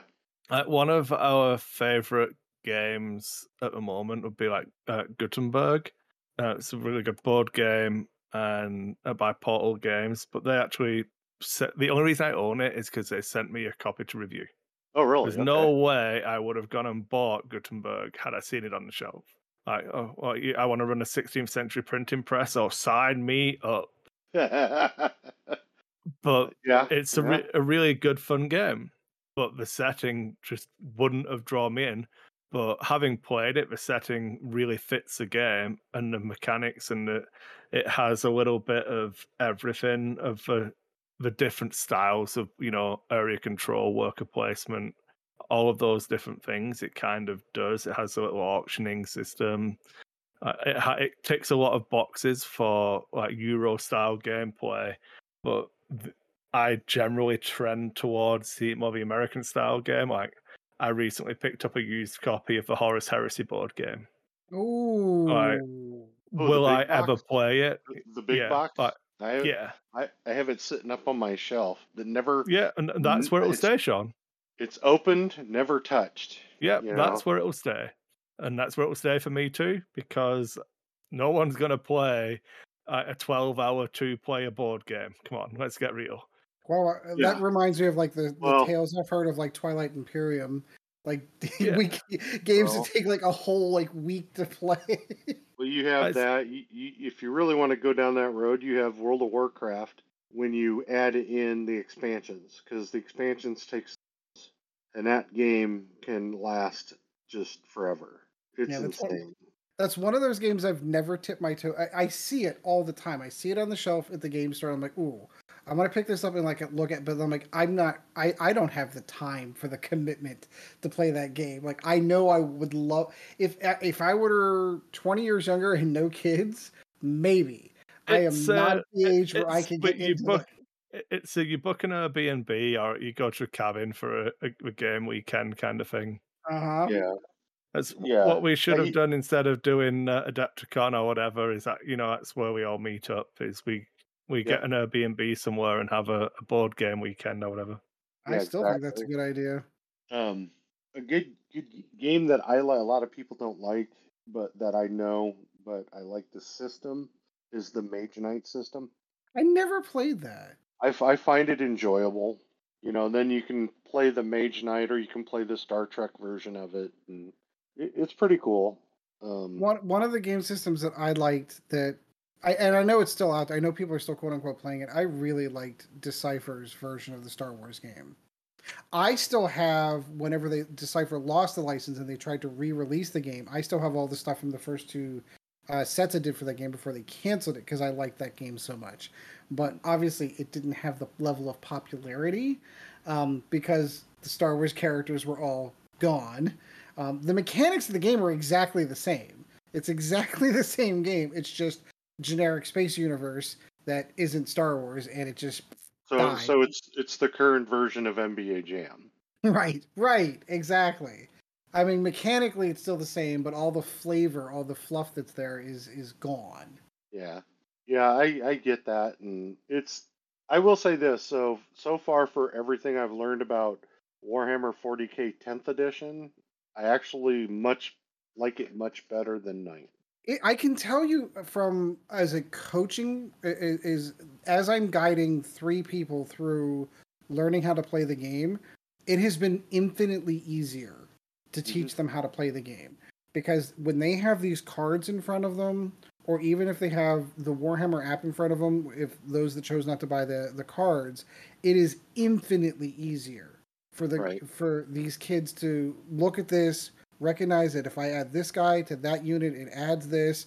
They have them all side by side in front of them. Infinitely easier to teach than it has ever been in any version of the game before. So I will give Games Workshop a load of credit for that. Yeah, yeah, it is. It, I'll be honest with you. You know, still being a newbie with it, being able to access the codex or not the codex, the data slates Mm-hmm. in the way that they did it this time is that just makes it so much better. Yeah, I saw one of the gameplay. One of the guys at our local game store took his uh, book of cards for the index and took them down to like I don't know, like an Office Max or something, and had them spiral bound. And I thought that was a fantastic idea. Yeah, because he can literally just flip through yep no it's this and then flip through them but he kept them all like this leader can go with these units so you have Yep. the leader and then all the units that can go with it and then the leader and all the units so he can literally just flip through it was such a good idea yeah, and, and you've seen what I'm going to do is I'm doing the basically The- making the my own, and then I'm laminating them just because it's it's easier. because. I get, I get for me, I got to tell you, like having those things, just it it kind of reminds me of what it was like to to play X Wing a bit. Yeah. To be able to just have those cards right along the side, and anyone's got a question, boom, here's the card, here's what it does. I don't Yep. have to carry around a big bulky book with or, any, or, or anything. Like I've just got a handful of cards that I'm taking with me, and that's all I'm. Tr- it's all that's traveling with the army. That was it was such a good idea. I hope they keep that going. I hope whenever the Codex comes out, they also sell those accompanying cards to go with them. So if you want to buy the Codex, you can, but Mhm. you can also spend the, the 18, 20 bucks, whatever it is, to get the index cards because that that has been a fantastic addition to the game. I agree with that. Yeah. Yep. And it makes it easier for people like me who, you know, I I don't memorize everything. I don't, you know, my brain isn't a memorization brain where my son will sit there and spout this guy does this, this, this, and this, and I'm like, dude, I have no idea what you're talking about. Let's go to the card so I can Mhm. see it, read it, you know, and be able to do it. And it's, I, I, I think it was good on their part to put everything out the way that they did to start. Yeah, no, I agree. Well, even for me, like, I mean, I've gotten a few games in, not not as many as I, I'd like, but I've gotten definitely. But even for me, like each time, the first couple of games I played, they didn't have the cards out yet, and I was just going off of like the printouts that I had, and I wasn't looking at them, so I missed a whole bunch of stuff and played things wrong, simply Yep. because I didn't have it in front of me. Now that I have the stuff in front of me, I literally just like, oh, I'm picking this up. Reminder, okay, cool. That's what this does. Like it, it, it all clicks. It's they did such a good job with launching this. Off, off topic question here for a second, but I need the answer to this. Did they shrink the field size? No, same size as it was. What It they depends what size do you think it is. Well, I think it's four by six. Yeah, Oh, they yeah. did shrink the field size then. yeah they shrink they shrink that whenever ninth edition came out. Correct, because So it's what size is it now? it is forty four by oh, 60. 60. Thank you. Okay. 44 by 60. So it used to be uh, way back in the day, for as long as I had played this game forever, it was on a four foot by six foot table. And then they reduced the size. And reducing the size, I feel, was a good addition to the game because it allowed those armies that were really, really good at close combat to get into close combat earlier. And it makes mm-hmm. the game faster and exciting. More often than not, I see co- close combat happening on turn one than I have in any other game from, you know, prior to ninth edition. I think that was a good addition to the game. Okay. But the upside is, is if you've already built a four foot by six foot table, it just gives you places to put stuff now. Like your cards can kind of sit in that little one spot over here, like because we ha- that's how all the tables at the store were built for older editions of the game. They're all four foot by six foot, but that just gives us a little shelf on the side. Like, oh, here's the units that are sitting in Deep Striker. here, this is a good place to put my dead pile. They all kind of sit over here. Yeah. Or all your data slates are there. Right, exactly. That's where I keep like my dice box and my dice tray. Like I don't know how everyone else plays the game, but I always keep a dice tray in the middle of the table so that when I'm rolling my dice, everyone can see every dice roll that I have rolled, what I'm picking up, what they were rolled before I picked them up. So that's where that lives is over in that little corner over there. Hey, Kris, does uh, Dice Hate have any dice trays in stock? Hmm. Yeah. That Uh, sounds I mean, like I a great I don't know if they're on the website segue. yet, but they are in stock. So, yeah, well, let's wrap up this then. So, I mean, if you had to rate yourself, you know, um, like doing the old internet survey, you know, post question survey, a one is you're all about the setting, a five is you're all about the system. Where would you kind of rate yourself? And yeah, if you want to, you can break it down like RPG, board game, miniatures game. Oh um, my I'll, I'll I'll start with this. So so RPG is system. Yeah. Over setting. Um, probably probably system is five, right? That's what you said. Yeah. Yeah. I mean, you So- can you can do a percentage of uh, if it I'm- makes I- it easier to. I'm probably probably 75 25 Yeah. system. Um board Hang on. games board games I'm 50 50 because it just depends, you know, what the game is. Uh, you know, cuz there can there's games with great mechanics that have horrible settings. There's games with horrible mechanics with great settings. So I'm kind of 50 50. Um, miniatures games, I don't have enough experience with them. Um, so I'm going to say probably setting over system just because my biggest one is X-Wing. That was my biggest experience with it. Um, and then getting into 40K, I like I really like the setting now that I'm learning a little bit more about it, you know. I'm not as deep into the lore as you guys are, but you know, it's just cool to have space marines, dudes in Mhm. Sure you know, is. 50 suits of armor. Um, so yeah, I think it's more setting setting over system. So for my rating, I would have to give it for the RPG it's 60-40 because I literally contradicted myself multiple times here where I talked about two games I can think of off the top of my head that I really really like the system and the setting would almost be inconsequential like the Alien RPG and the World of Darkness. Really really like the systems for those. What settings they were played in wouldn't matter to me. Um, and then con- conversely, Pathfinder in or D and D into Pathfinder, I follow the system. So I have to kind of give it a 60-40 on that, and it's more leaning towards um, system than setting. Um, there are some that kind of fit into that. For I'm right there with um, Sean on the board game side of it. It's definitely the setting over the system. If I'm picking up a board game, it's because I want to play in that particular setting. The the the the system that's playing that game is almost inconsequential to me. And then miniatures game, I think I've clearly pointed this out. It is definitely setting because I played Star Wars, the X-wing game, because it was Star Wars. I've played 40k because I'm a gigantic nut for the 40k game setting, and I will. I have transitioned from fifth, fourth, fifth, sixth, eighth, ninth, tenth. I've played six different versions of this game and stuck with it because I'm a gigantic fan of the lore. So it's definitely that. I will. Let me let me say something. I do like fantasy, not not the new fantasy, but the fantasy setting over the 40k setting, just because of the Bretonnians. Oh, sure, sure, sure, sure. Yeah, the yeah. old the old fantasy.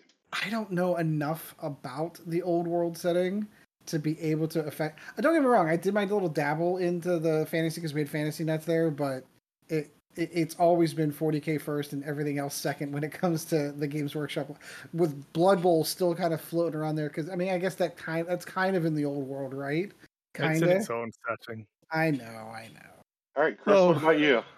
Uh, for me, I think the easy ones would be like RPGs. I'm probably like 70 30 like system uh setting of a system. It'll be i'll pick the stuff i buy but then i'll play the ones that feel solid and like if i didn't enjoy something i wouldn't go back to it. Um buying board games i'm pretty much like a hundred percent setting. Yep the problem sense. I'm going to add, add a caveat to my own because I get to do this because it's my topic at the end and you guys can't stop me. Actually, pl- playing a game with Jill a second, third, fourth time is 100% system. Like all of the games I have are settings that I like. The ones we play are the ones that have good systems. Yeah. The ones that are settings that I like that are shit, we don't play anymore. like, and that that makes sense. That actually yeah. does. Because if you don't um, enjoy the game, you're not going to play it. Yeah, and I think that like for board games, I I don't do what a lot of people would do with like following designers um, and like that kind of thing or publishing houses. I was a little bit of a, an FFG fanboy for a little while, even pre X Wing days. Like we all obviously the, the, listeners can't see it, but obviously the, the chaos in the old world box is front and center in my shelves behind me. I mm. so I picked up the Horus Heresy game. This is all those IP um, games that GW did with FFG. And then for miniatures games, I think I'm I'm probably like ninety percent setting, and on those ones I'll persevere more with a game that isn't as strong. Like I think I spoke about trying BattleTech out. I think mm. we've had that. Oh yeah, yeah, um, we've had that. Well, Adepticon did that to me. Yeah, but like that, and we have a contingency of people playing BattleTech up at the store now.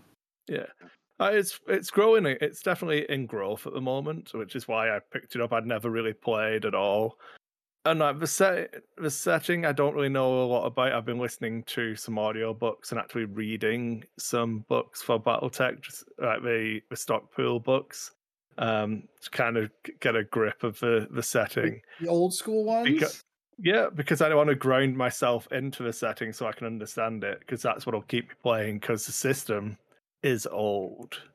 And, uh, older, than G- old, older than GW. Yeah, like it's it is what it's designed to be, and it's very deliberate in being that. It like it's loud and proud that it is an mm-hmm. old system kind of thing. Uh, like Alpha Strike may be different, but I have no interest in trying Alpha Strike. Uh, if I'm mm. going to do it, I want to do it with the tables and uh-huh. you know all uh-huh. of that kind of stuff. But like I definitely think that it's setting that'll kind of keep me into a game. But yeah, I'd love to hear from all the listeners in the Discord. Just come come on by, let us know. That's the three topics you can go for: board game, RPG, and miniatures game, and whether you're more system or more to- um, more setting. you know, where you lie on that scale would be an interesting conversation, I think. And then, yeah, I think we can move on to closing out the show. Yeah, we've agreed. So, we were talking about dice trays and, and army cases well, for stuff like that, Kris. well, if In you the are future. on the In the future. if, if you are uh, if you're on the Discord and you happen to be a Patreon, you would have access to our Patreon only chat. I've been posting. I always post like what I'm working on in there, and I did a post um, linking to um, dicehate.com slash store because I'm currently working on actually getting the store up and running. I was I said I'd do it at the end of January. We're coming, you know, middle of August now, and I'm actually making progress. I'm adding pictures to a bunch of products at the moment. Um, but yeah, it's going going pretty well. I've reorganized it since you last looked, so it should be a lot I have questions. Are, are these from your personal collection? These photos, or are these stock photos from the companies that make? The, the Uh, only reason the I ones asked, that are on at, at the moment are um, stock photos. If you're looking at the Gamers Grass stuff, I assume. no, no, I'm looking at the army case stuff that still has first edition X-wing cards. Oh yeah, no, this is stock stuff. I will be Okay, I going was just, through. I was just checking. I wasn't judging. I was just No, Where where where is that located, Kris? It Uh, is dicehate.com slash store. Obviously, there'll be links and everything once it's all up and running, but um, you can't buy anything yet. It's set up in test mode at the moment, so people can have a play around. But the the big delay that actually stopped us getting live sooner was um, the platform that I'm using for all the commerce on the website won't integrate with any shipping companies or anything like that. So I I could either just charge a flat rate for every order, or kind of I can do it by weight, but then I have to like figure. uh, Basically, I'm cheating. I've had to manually enter a weight for every item on the store, which is actually an indication of what size box it'll fit in and how much it weighs. So it's not a true weight of the item. But I had to work it out so that if you buy three packs of Gamers Grass, I can send it in an envelope so you get cheap postage.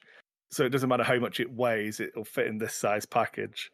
But I had to figure out the size of boxes I can use, how much I can pack in them of each type of item, play some Jenga, and then assign a numerical value that uses the category weight because the uh, every time you add something to your cart, it'll add up the weight and then give you a level of postage. Right. But it isn't obviously a, it's not actually the weight of the box. So it's a little bit convoluted and took a lot of time, but it it's all done for Canada at the moment. So I've got it for like Calgary, Alberta, and then every other province in Canada. I'll be working on the US next, then I'll be doing the UK, then Europe, then Australia. I'll kind of spread it out and stuff. But yeah, I'll be looking for people to like mess around, throwing items in carts and stuff like that, just to test out um, that it works and everything. Then hopefully that should be done. Hopefully this weekend, I should have every item have its pictures then I need to make sure it's set up so that I can offer the Patreon discounts so that anyone who's a Patreon will just get to. Um, I don't know if I'm going to send out a code every month to patrons, which will expire at the end of a month, kind of thing.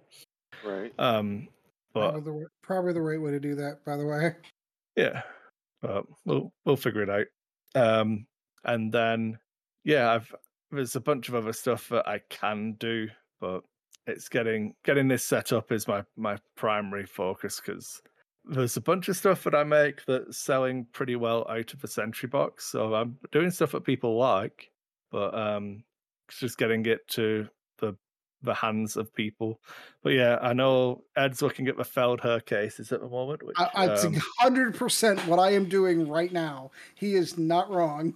Um, so Feldherr is a German-based company, but it's pretty difficult to get over on this side of the Atlantic. All of the uh, uh, listeners in Europe will wonder what we're talking about because they're really popular and really easy to get over there. And it's what I used to use when I lived in Scotland, but very few places over here actually stock them. So uh, they should be pretty good. I'm designing um, specific uh, inserts to go in them on top of the foam stuff that they make themselves. So that's why there's like random form and like empty cases are on the website. I just need to do all of the 3D printed and laser cut sections uh, need to be created properly. But that'll be uh, something that should be pretty cool. I'm just trying to figure out. The, I'm just trying to figure out the biggest bag that you cover. You Uh, it would be medium plus would be That's- the biggest one on there at the moment. That's the one I'm looking at. But You'd probably want to do a custom world out, which will be an option. It just isn't one yet. Aw. I mean, I tried clicking on the link for the case and it's a broken link, by the way.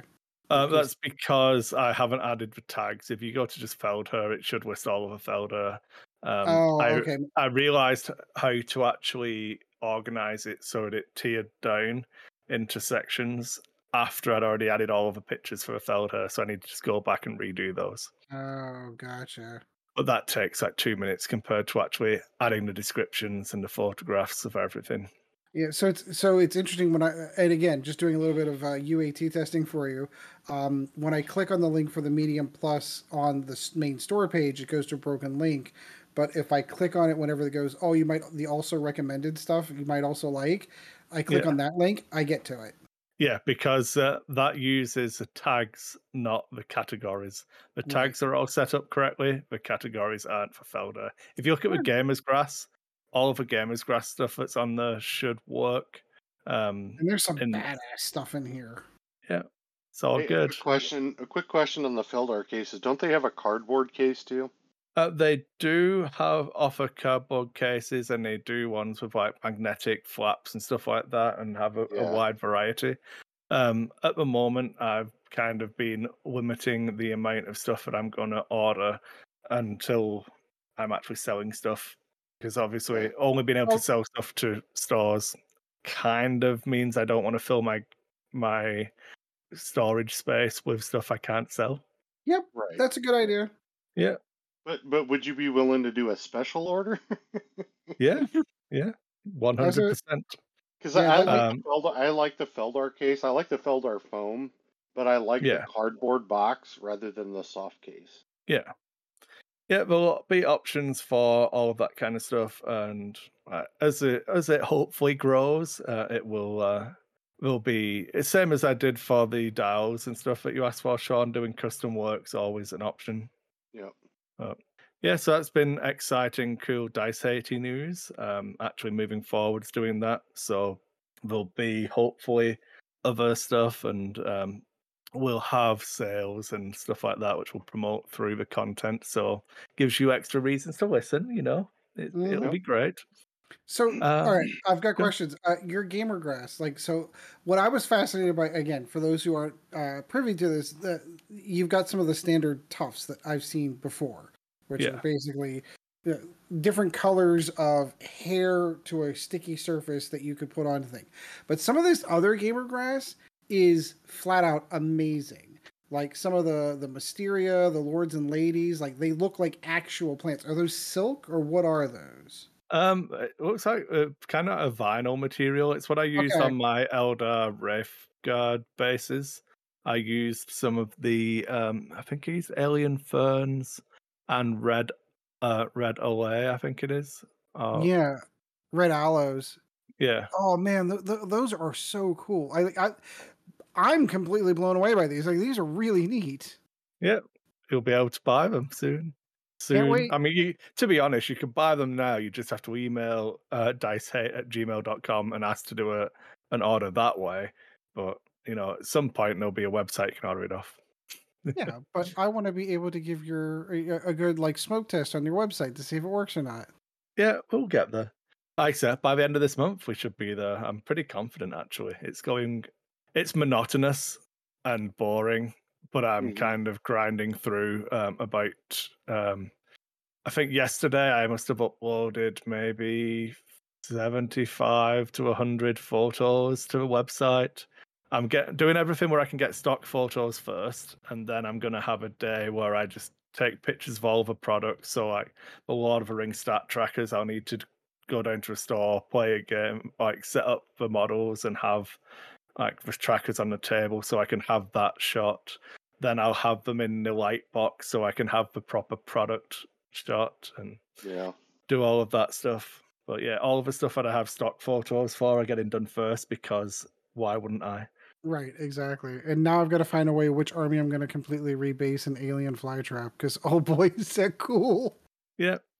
But luckily, like there's also a bargain bases range which hasn't been added to a website yet. So if you wanted cheap like GW bases to put them onto when you rebase them, or if you needed base adapters to change your 25 mils to 32 mils, That I'm highly interested in. I can they'll be on the you. website as well. You know. Ooh, I can't wait. Yeah. And then one thing I haven't actually ran past you guys, but I thought could be uh, fun to just drop a bombshell on you so that you kind of had peer pressure and have to agree. Um, so I thought about a new show idea that we could add into the lack of focus carousel of ideas. Hmm. I thought we could do um, not necessarily a movie night where we watch it all together on Discord and the thing, as cool as that might be. But we like we pick a genre, pick a movie. We all have a month or whatever to have watched it, and then we can do uh, our thoughts. Kind of like a movie club as opposed to a book club. Uh, yeah, I mean we could do you a book club as literally- well. you- But You literally read my mind because I had the first movie to pick. Uh oh. Wait, Yeah. every every good show's gonna need. Uh, a it's, have to come it's on it's on Amazon Prime, Perfect. so it's a Prime show. It's included with Prime, so if you have that, um, it's called The Arrival. I've, I've not never- seen I- that yet. I've never s- I've never seen it. is that the Mel Nine- Gibson one? No, it's No. Char- No. Charlie Sheen. Charlie Sheen. Okay. Oh wait, wait, wait! I think I do remember seeing, uh, but it's been a really, really, really long time since I've seen it. I've So never yes. seen it. I have But to double check that I can watch it in Canada. Just give me a second. Yeah. Oh, yep, that's yep. right. Geo geo blocking could happen. Maybe you should get I, a. mean, Uh, I a should V- get a V. wait, Well, if we had a VPN sponsor, I'd get one. You know, come on, Nord, Yeah. where's my money? NordVPN. Come on, call us up. Other other GPNs are available until they sponsor me. Yeah. Um, Arrival. the Arrival. That that The has to be late nineties. It's 96. Yep. The reason why is I'm not a huge fan of Charlie Sheen, but this has four and a half stars. Okay, if I remember the movie correctly, it was fantastic. So that's gonna be like we're gonna have to come up with requirements. Like, so does it have to be a movie that none of us have seen Or haven't Think seen in a long time. or haven't seen in a really? Because you're right, it's been a really long time since I have seen this film. So 1996. Is this the one? Yep, Yep. Charlie Yep. Sheen Oh. should be in it. Zane, an astronomer, discovers intelligent alien life, but the aliens are keeping a deadly secret and will do anything to stop Zane from learning it. Uh, that's not what it says. From I've got radio astronomer Zane believes he's picked up a cosmic noise that signals extraterrestrial intelligence. His desperate search for answers leads him to Mexico and a mysterious power plant. Where is where I'm assuming it's supposed to say where he is arrested for a murder of a scientist. saying must escape with his proof of a world-shattering alien invasion. Yep. No, I, Sean, I'm hundred percent with you. This is a great, or I'm sorry, this is Kris, I, Kris's idea, and this is a great movie to start. Yep. Yeah. I was actually thinking about bringing this up after the show and starting with this. Literally, I was just going through Prime and I saw this. And see, I like weird. I the majority for me it either had to be sci-fi or fantasy. Not Same. a horror fan, but I can I can deal with horror a little bit. But but when I came across this, I saw Charlie Sheen in this, and I'm like, what the? this is just so not him. So I will say this is still stolen wholeheartedly from uh, some of my favorite content creators. Uh, they have um, a new channel called um, Last Free Nation Culture, and uh, it's some of the people I used to follow from my esporty stuff. But they do they pick a they do a weekly show where each month they'll pick a genre, and then they'll do four movies from that genre. So we've just finished our first month where we did Eldritch Horror. So they did The Thing, um, oh, such a good movie. um, Event Horizon. Another great movie. Um, what was the other ones? Um, yeah, and like a couple, a couple of other movies, but um, seemed like a decent concept, which I will just um, Completely. liberate from them, and um, Um, you know, Just, just for time's sake, let's just do one movie to start and make sure. that's what I, that's what I mean. I, I Yeah. think if we just did one and just added that kind of thing into a rotation. oh yeah, I no, think- I think I think that's a great idea. Yeah. But yeah, Okay. Well, I'm I'm in. But it does mean we'd have homework. So It- Yep. Yeah, but is it really homework? I mean, it's an hour Yeah, and but the fifty-five one- minutes. the one thing about it is though is you're not going to really be able to paint because you're going to have to pay attention and take Sure, notes sure, sure, sure. and take notes because now with this are you going to want to have like, ha- ha- like we'll we'll have to discuss format offline like what what we're going to discuss when we talk about it So I do think this is definitely something I think we would want to do um a video content for and try and get like stills or clips or whatever Agreed, if we're talking about specific parts and it might be a bit more editing intensive. But I'm happy to do that work because I think it'll be fun and I think it'll be yeah uh, interesting for us to have our type of disagreements and conversations within that uh, that more stringent context. Oh, I've already got I've already got mine picked, assuming none of you guys have seen it yet. I mean, I it doesn't matter. my- If, like, we could have all seen it twenty times if it's something that we think we can talk about and it'd be interesting. You know, Yeah. it's fine. It's kind of horror. It's kind of not, but it's got um. Oh, what's his name? Darn it, I can't remember. Oh, it doesn't show the actors. Why doesn't it show the actors? IBDM it. Maybe I'm thinking. No, it's the wrong movie. I know the movie I'm thinking. All right, no, I've already got. It's the Relic. I think it is, and I'm just trying to remember. It's uh not Michael Madsen. Who else is it? It is. Darn it, I'm go- Tom Sizemore. That's the one I'm thinking. It's got Tom Sizemore in it. I, I think I'm- if you guys have not seen that one, that's going to be my pick for the following movie. Okay. So we've got the Oh, dear. arrival and then the relic, and that's an, oh boy, we're definitely calling back because this was this had to be 95, 90, 97. Yeah. So so Yes. here's one, one one quick thing. If we pick a movie and it's not a free movie, then we'll have to do like a stream. Sure, sure, sure, sure. where Um, we all, all get on and watch it. And str- The I don't know how to upside do it, but You according can know- do it in Discord. It's the thing we can do. yeah, according to uh, Amazon, it is absolutely on uh, included with Prime, mine and yours. yeah. It's okay. It looks like it's only me who has to keep paying for them, so I'll have to rent or buy. Um, no, no, no. We'll, we'll we'll make It's fine. sure. It's Yeah. fine. because It's just because it's my, in Canada. It's not a problem. my my next one is Aniara, and we've I've already talked about it. You've t- and I've never gotten around to watching it, so that's this will be a perfect excuse to make that happen. Yep. But if you don't want to buy it, I own it. So I don't know if it's on Prime yet or if it's still on Prime. We'll figure But, it out. uh, It's not a problem. But I I buy movies like I'll watch half a movie, then buy it, and then regret it later. You know, because I see half of it and I want to see the end of it. So then I end up buying it. Like uh, Moonfall, worst movie I've ever fucking seen, ever. I don't Terrible movie. bad. Oh, that was You obviously didn't watch Valentine. Um, Yeah, right- so right- do, right wanna, now- do we do we want to put swap that in um, for your topic, Sean, or do you want to do it? Because I was intending it to be oh, like a fourth slot in the rotation to give us a chunk of time. But I, I'm happy for it to be what something that we can. oh add no, I into think I, normal. we got we got to ride this wave now. yeah. Yeah. Um. I, I let's do it as the fourth topic. You know, so the fourth week. So we could do it next next show because that would be that because Ed's first, I'm second, you're third. So Right, then it so would what be happens- the then it would be the movie show. Yeah, Yeah, we can do that. So we've got two weeks to watch it. So you so you know. You All got right. it. Yep, I've got I'll- football tomorrow. I've got preseason football tomorrow night, but I can definitely make sure to squeeze it in over the weekend. Yep, I have I've clicked it for my watch list, so I'm ready to go. Cool. And then um, yeah, I've got a couple of ideas for different things like that we could do. Uh, but Yeah, yeah, I figured great. it could be be I like that. interesting.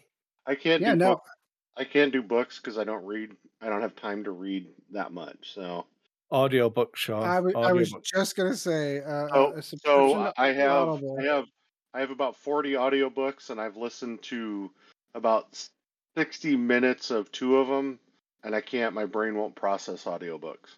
Literally. That's the that's the benefit for me for having the almost hour long drive to and from work. Is I'm, I, I'm able. I don't I don't have that space in my Yeah. life. Like yeah, no, I got it. Yeah, it's if I had that, like if I drove a lot, I, I then it would work for me. But there's too much distraction with everything else if I'm just trying to listen to it. Yep, no, I get it. Yeah, I know. Um, I just finished um, Cypher Lord of the Fallen, Ed. Ooh, I'm falling behind on my 40k stuff. Um, so it just came out. Uh, obviously, a Dark Angel player lover, so I had to pick it up. Uh, Traitor. I I bought the book and uh, downloaded it on Audible, so I didn't have to actually go through the effort of reading it because I'm currently reading a uh, Stackpole. Uh, I'm reading Warrior En Garde for Ooh. BattleTech. Um, do they do they still number the spines on those uh, BattleTech ones? No idea. Um, no, 'cause, uh, it's a new printing. So these is um, Oh, because yeah, if I remember, and I could be wrong again, BattleTech fans don't burn me down for this one, but if I remember correctly, they used because so that you could read them in chronological order. They had a number on the spine to know which book you were picking up. But um, Cypher, one of the most frustrating read slash listens I've had in a Hmm. long time. The problem is, I think it's supposed to be. Well, his whole character is supposed to be the only. No, thing but I, it- it's I I was just frustrated listening to it every time I put it on. It just frustrated me, and I it got halfway through it, and I'm like, I feel like you're doing this on purpose, and it very much is, and it's design, and you're right, and- it's because the Dark Angels and that kind of story aspect is all about secrets and lies and that kind of setting Mhm. and it, it's a well written, good story. It's just, ooh, I don't, mm, it just, Is, is I hated in, every second of it. is this in the Siege of Terra se- um, section or is it? No, this is um mod. So I believe it is set um as Cypher is, as Guilliman arrives on Terra with Cypher in tow, and then Oh, Cypher uh, gets taken away. Okay, okay. I didn't know. I didn't know the the official time setting for that one because I did get one thing spoiled for me on that book, which I really wish I didn't know. I'm not going to spoil it here for those who haven't read it yet. Oh, well, once we stop recording, we can chat. hmm But yeah, it was it's good, but oof, I feel like I mean maybe I'm wrong, maybe I'm giving it too much leeway, but I'm feeling like it's supposed to make you feel that way, which meant I really didn't enjoy it. So I need now I need to read it to see if it feels the same reading it. Because another slight criticism would be the voice acting doesn't compare to the normal GW voice actors uh, there isn't enough differentiation between the characters, so you kind of get lost of who's talking sometimes. Oh, I'm not a fan of that. The Yeah. um, I listened to the um, Song of Ice and Fire, and I'm sure the the the VA who did that work was fine, but I you had, I had that exact same problem because there's such a, a mix of characters in George R. R. Martin's work that you get lost on who's talking. It's so Hmm. fr it's kind of frustrating. Yeah, but that's it. Are, are you are you able to do a closing yet, or do, do you need me to do it for you again? I think I might let you do it again. I'm not gonna lie, it's past midnight and I'm already tired. My brain's Yeah. not working 100. percent Okay, well, thanks everyone for listening. It's been an honor talking to you all. Um, thanks to all the Patreons. Obviously, I'm hoping to be able to start giving back again. All of the um, Patreon exclusive stuff's going to be geared through like vouchers and tokens for the store and everything now. So it should kind of once everything falls into place, that should pick up. But um, there's hopefully more content coming down the line, not just from what we've discussed here. But I have irons in fires for doing other things as well. So hopefully that'll be great. And you can find all the information over at dicehate.com. There'll soon be a store there. So I'd look at if you I would love it if you could check that out and just give feedback. You don't have to buy anything, but just like lay out all of that kind of how it feels to use that kind of stuff. And uh, yeah, make sure you jump on the Discord. The link's on the website as well. And we've had a few people join. It's been a little bit sweepy in the last week or so, but there's still been uh, some new new pictures of people painting. I said Ed posted posted his new I models. did. I actually did. Um, Posted I've been photos and everything. posting um, stuff in the Patreon only chat, so you know half of the Discord can't see it, but give me a dollar and you'll be able to find out all of the secret stuff. It's fine. Uh, but yeah, that's it. And um, I've got nothing else for closing Ed, so you should be good there. All right. Always good to talk to you, my friend Sean. How uh, we'll see you next week, and after we're doing a movie night. Yep. Yep. Sounds good. Have a good night. And Kris, as always, good to talk to you. Uh, it's always good to be here.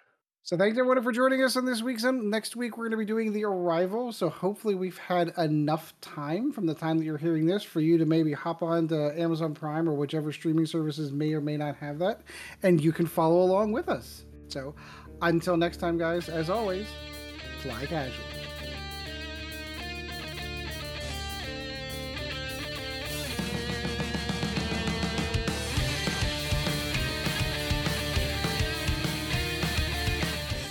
Thanks for listening to a Lack of Focus podcast brought to you by DiceHate Productions.